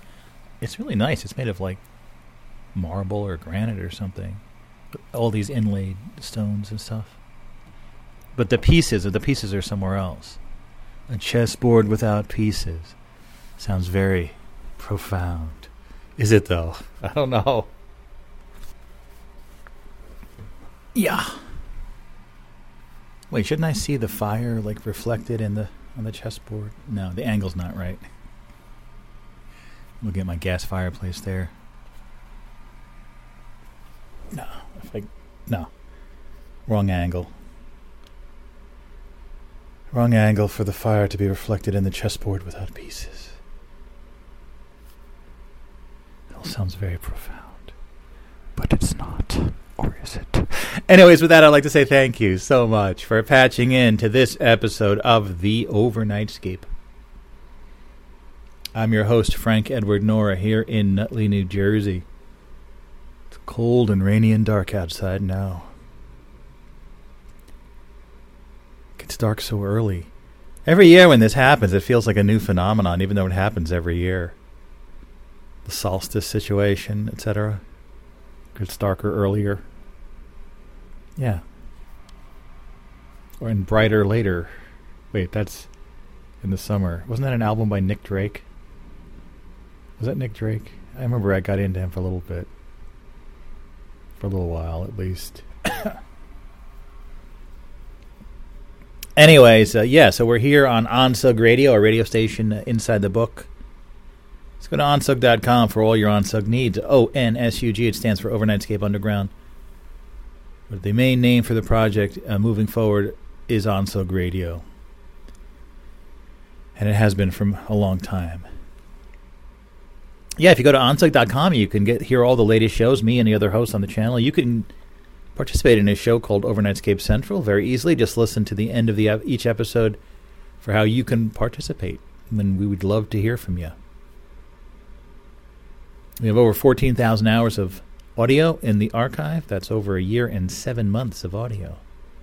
It's all preserved, it's all free forever. This is a non commercial project. We have a very unique style. There's nothing else like Onsug Radio out there, really. You can buy a copy of the previous edition of the book, uh, or if you want to wait, you can get the new edition. But no matter what, you can always download a copy of the book uh, as a PDF for free. As we are a non commercial project, everything is uh, free or as close to free as possible. When it comes to the print on demand books, of course, they can't be free, but I price them as low as possible, even though the prices have been going up because of inflation and supply chain, yada, yada. You see what I'm saying? Now that you know about Onsug Radio, you have a vast world of audio to explore. Congratulations, as most people have not heard of Onsug Radio because we are rather obscure, unfortunately. But who knows? As time goes on, that may change. Probably in a couple hundred years, people will be like, "Oh wow, this is great." Whatever happened to all the people that we're well, it's hundreds of years later. We're we're, we're no longer around. We're like uh, reincarnated or something. What do you want? Am I listening to this very audio in a future incarnation? I know that that could be kind of crazy talk. So someone in the year eight thousand could I have been Frank Edward Nora in the past, and I've just reincarnated? Well, in the future, they you'd probably be able to tell. They'd probably, uh, you know, they'd probably figure out the technology to see all your previous uh, incarnations. That'd be rather horrific. Can you imagine? It's like uh, not only that, do do you have to pay for your crimes in your past lives too? That's not good. It's it's good for the past lives to be uh, forgotten and wiped out. At least at this level, I'm sure when you go up one level, you, you can remember all those lives. And you're like, oof, oh yeah, that three lives ago. Oof, yeah, I, I I was happy not to remember that for that lifetime. Now I got to remember it again. Oh yeah, yeah. Can you imagine? Just in one lifetime, all the cringe moments and difficult memories. Can you imagine remembering uh, dozens, if not hundreds, of lives and all of the? Well, hopefully, at the next level up, you're you're a higher being, and you're not you're, you're not so stung by all those embarrassments and awkward things and all sorts of things, stupid things you said hundreds of years ago, or you know, yeah. Would you remember all the stupid things you said? yes, you would. Anyways, talking about stupid things, this is not one of those. This is a wonderful, amazing thing. It is always the same and yet always different. It is an experience unlike any other. It is a collection of audio clips and music that I've been uh, putting together since. Uh, yeah, it's it's it was January 2013 when I started doing this on every episode. Wow, so been doing this for a while, and you're about to experience. And they're all they're all every single one is different, and you know the the in each episode is different, and there's always something new in each one too. Are you ready? Let's let's not delay any further. Without any further ado, this is the other side.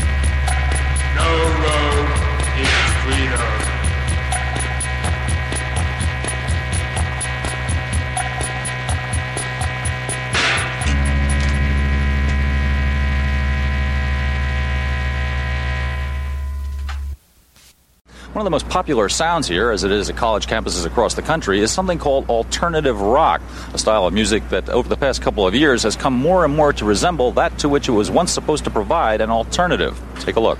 Definitely this year, alternative is, is kind of where it's at.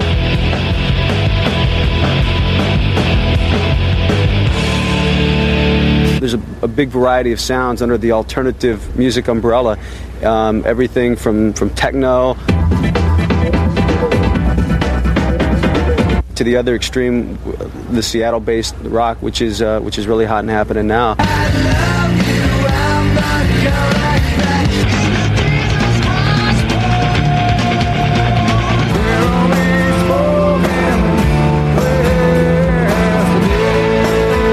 I really don't know why it's happened. I'm glad that it has, just because of the fact that, you know, I mean, so many great bands now are getting a chance to, to tour and, and, and to get their music out and stuff.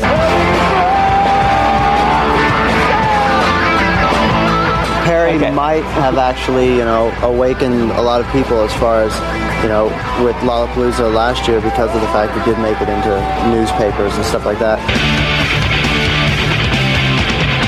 my heroes are usually um, people that play today's music. You know, I don't care so much about people of old and dead rock stars. You know, I'm really interested in what's going on now.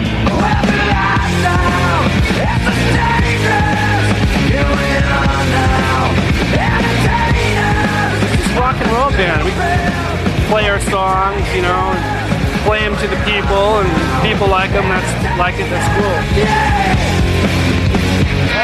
When a band like Nirvana comes along out of the underground that has the real spirit of, you know, you know, really expresses something that's going on in the culture and it's not just a, you know, commodity. Teen Spirit has given a lot of people sort of renewed inspiration for the music business because finally there's something that's authentic, you know, that is also selling a lot of records. Give it away, give it away, give it away now. Give it away, give it away, give it away now. Give it away, give it away, give it away now. Rock it, tell them, I'm keeping on And I don't hear us on the radio anymore, on college radio, and it kind of hurts me because I feel like they think that we've abandoned them or that whole scene because we, we've achieved, achieved all this commercial success. But that's not true. We've done, we're doing the same thing we've always done. It's just more people are paying attention to it now, and that's not our fault. We inevitably become part of the mainstream if we sell a lot of records because you know that's what the mainstream is really. Because somebody makes it, I don't think that they're a sellout. I think that they just started to catch on. Everyone's listening to alternative music now. I think it's just a fad. It's gonna like go back out again.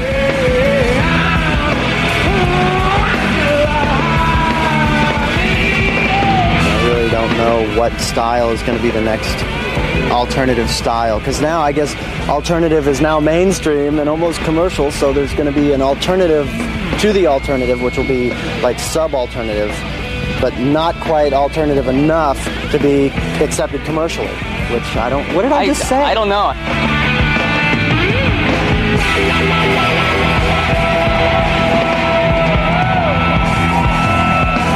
Alternative music goes mainstream.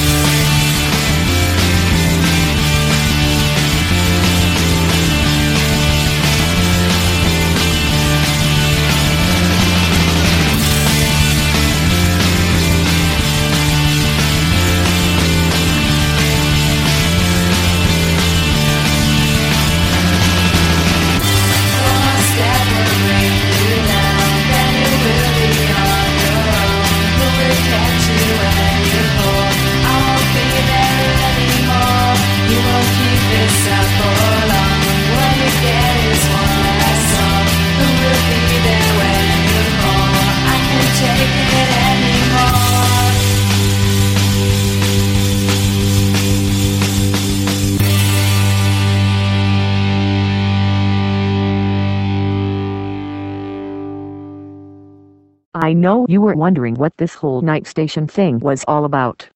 That's why we came here to the Weasel Village Mall. They have a great night station location here. They built it while they were adding a wing to the mall, so they were able to integrate their trains into the architecture of the mall. Going high up by the glass ceiling, on a winding elevated track over the food court, and even looking down into some of the stores. So it's right over this way. I hear they have a new trip that just got released this week. Let's walk past the statue of Lamar the Macho Chemist. And I hear they're opening up the Magic Smut restaurant over there. but the hoarding isn't up yet. Wow, see, look up there. That's one of the tracks. You should see a night station train coming around the corner any, so there it is. The black and red hot rod train. I love that one. Maybe we'll get that one. I wonder what trip they're on. At this location they have six different trips, and they are updating them all the time. But of course the old trips go into storage, but sometimes they bring them back, or set them up at other night station locations. One that I loved, they had a few years ago, was Bortel Scoville Cyber City, really almost felt like you were inside the movie Tron. But the sets and the projections were kind of rudimentary. I mean, the large, boxy shapes that are associated with cyberspace were easier to build. And their techniques have become much more advanced since then. But I heard the rumor they might be bring it back totally rebuilt, like redone from the ground up. I really hope they do it, but of course there are so many new trips they're working on. And, right around the corner here, there it is. Yeah I know, the line is super long, but I made a reservation, so we can go into members entrance, since I'm a member. The entrance area is always so exciting. The train's going by on three levels. It's so cool when you're on a trip, and you're so immersed in the world of the trip, but then in the middle you pop right out back in the queue area. It's kind of disorienting, and then back into the trip. And also, what they built at this location, really a cool idea, is there's an interior train station inside, where you can stop and hang out. There are some observation decks to look into some of the other trips, a snack bar, restrooms, and an arcade. When you're ready to continue your trip, your ticket is coded to make sure to continue where you left off from. I know some people who just hang out in there for hours, and they don't seem to mind, the night station people. Oh wow, there aren't many folks online here. Great. We should be able to get on before too long. And see that panel up there. The front will slide down and there's a little puppet show in there. You know, the recurrent night station characters. There are all sorts of little details, and you could come here every day for a month. And some of these things, you might just get a look at once or twice. It's really made for people to keep returning. It never gets old. I think that was one of the concerns the investors had at the beginning. Yeah, at Disney World or wherever, people only go there every few years. But at mall, say, you want repeat business, so it can't be boring. But Night Station makes sure, not only do they add new rides often, but each time you ride it, there are secrets and hidden things, so that no two rides are ever the same. Let's go in, shall we?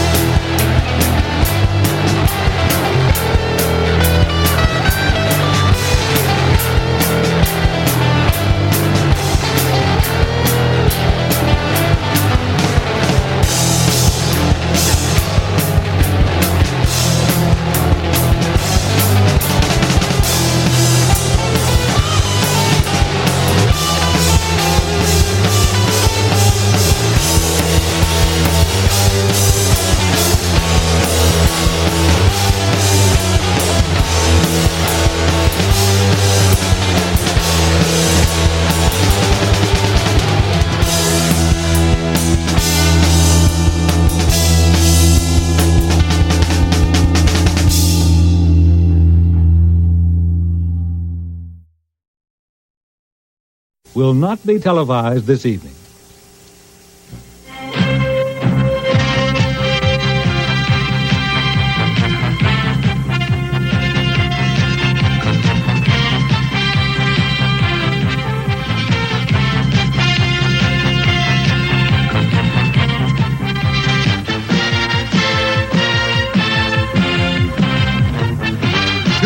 On a CBS special movie presentation, take the plunge into a magical musical wonderland with Sammy Davis Jr., Red Button, Shelley Winters, Donald O'Connor, Sherman Hemsley, Martha Raye, Imogene Coca, Telly Savalas, Anthony Newley, Arte Johnson, Roddy McDowall, Jayne Meadows, Sid Caesar, Ringo, Carol Channing, Jack Warden, Sally Struthers, Donna Mills, Ann Jillian, Steve Lawrence and Eydie Gormé, and many more in Irwin Allen's Alice in Wonderland. Next.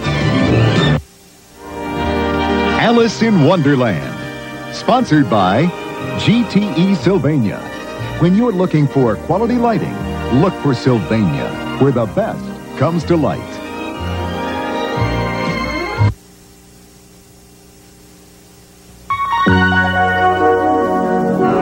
You see those lights? They're burning out too soon in ordinary soft white light bulbs.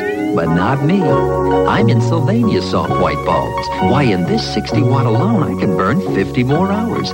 And only these Sylvania bulbs have a guarantee. So get Sylvania soft white light bulbs instead of those guys with the dim future. Ask for Sylvania, where the best comes to light. Okay, that's four McDLTs, two large fries, and a Diet Coke. Right. Oh. Mm. It's hot. It's cool. Mm-mm. Ooh. Don't worry, I'll clean up. McDonald's, where the refrigerator stocks up. All right over there? Oh, free. Oh, yeah.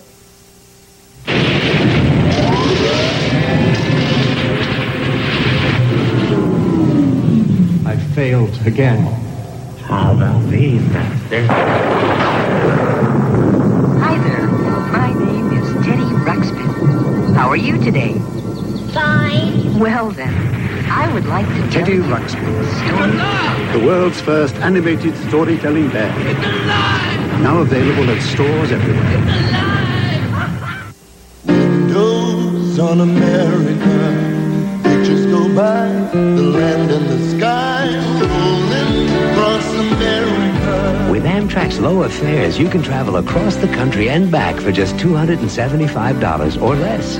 Or turn a one-way ticket worth over $50 into a round-trip ticket for just $7 more.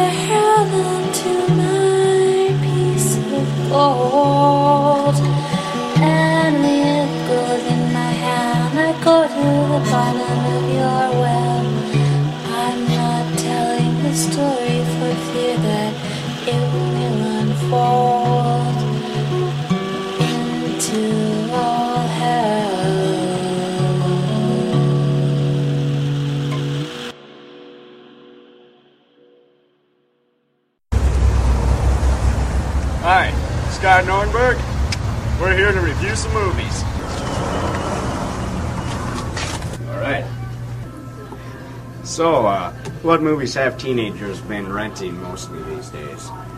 Uh, mostly, I guess I'd have to say like Bird on the Wire, uh, Men at Work, uh, My Blue Heaven's real new. Uh, been getting calls for that for about a month.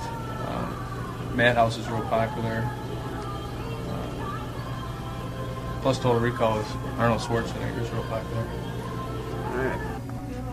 Now, can we get your favorite? My favorite movie? Yep. Uh, for recent movies, I'd have to say uh, Short Time is real good. Short Time? Yeah, with Dabney Coleman. Oh, yeah? Yeah, it's a good, funny show. Good, funny action. Um, plus, really, uh, Hunt for Red October is really good. Yeah. You've probably seen that. Yeah, that was a good. Yeah, Sean Connery. Yeah. Yeah, that's probably one of the more popular ones, also. Yeah. The Hunt for Red October. From all these movies, that's right, we selected the best and the worst. First, Bill and Ted's Excellent Adventure. I thought it was really great. Oscar material here. The Naked Gun. It was a really great movie. I can't wait for the sequel, The Naked Gun, two and a half. Wayne Pocus. Never actually watched it, but it looks pretty dumb. Wild Orchid. Whew. Hot stuff. Only mature audiences, please. Back to the Future, Part 3. Back to the Future 3. Too confusing, but a good movie for a Tuesday night. Dawn of the Dead. Gross, gory, non-stop violence. I liked it a lot. Satisfaction. Never saw it. War of the Roses. Not to be confused with the Jewel of the Nile. Camila liked it. I thought it was alright. They all die at the end. Ha ha! Batman. The box office smash. If you haven't seen it on cable or rented it yet, Dude, let's take a gander through the store now. Now, for you uh, buffs watching at home that are recording this show, you can pause it and just pick out exactly where that movie is that you wanted to see, and you can find it in a snap. Say anything. That was a good flick. Yep. Green Man. That was alright. Big. Leatherface. Chainsaw Massacre 2. Alright. Oh, censor! censor! of course, they have a wide variety here. Got your hunting videos, some of which are really good, informative. We get more into the horror over here. And over here, action and science fiction to an extent, I suppose. James Bond. Drama. Real life with the bad parts, you know, edited. well, that concludes the uh, video. And you. Be kind and rewind.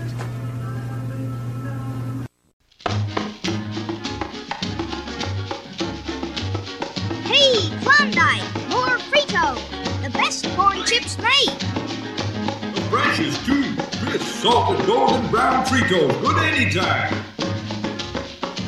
Someone else knows what's good. Another bag of Fritos, Klondike.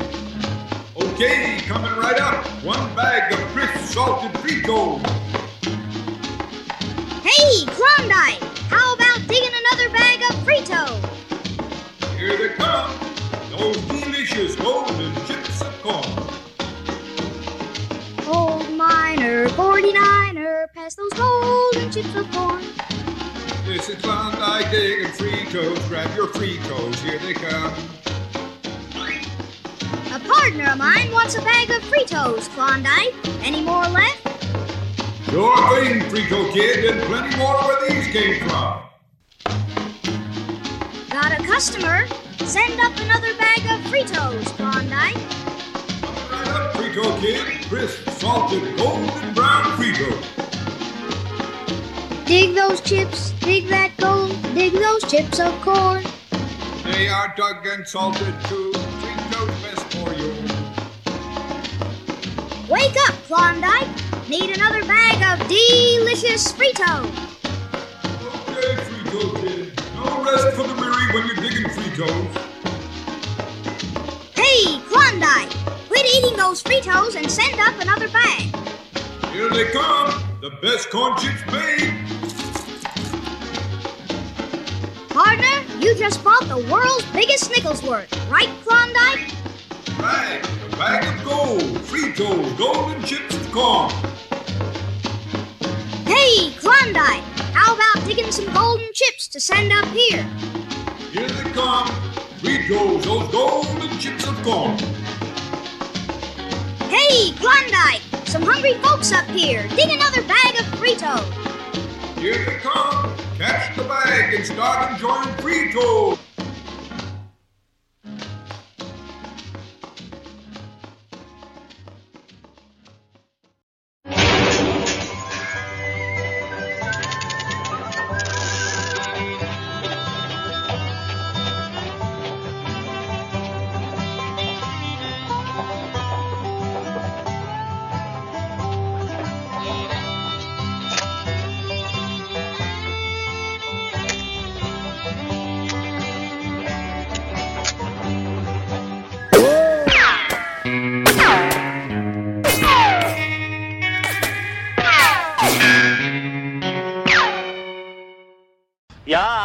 Let's play Ice Queen. Make up your mind.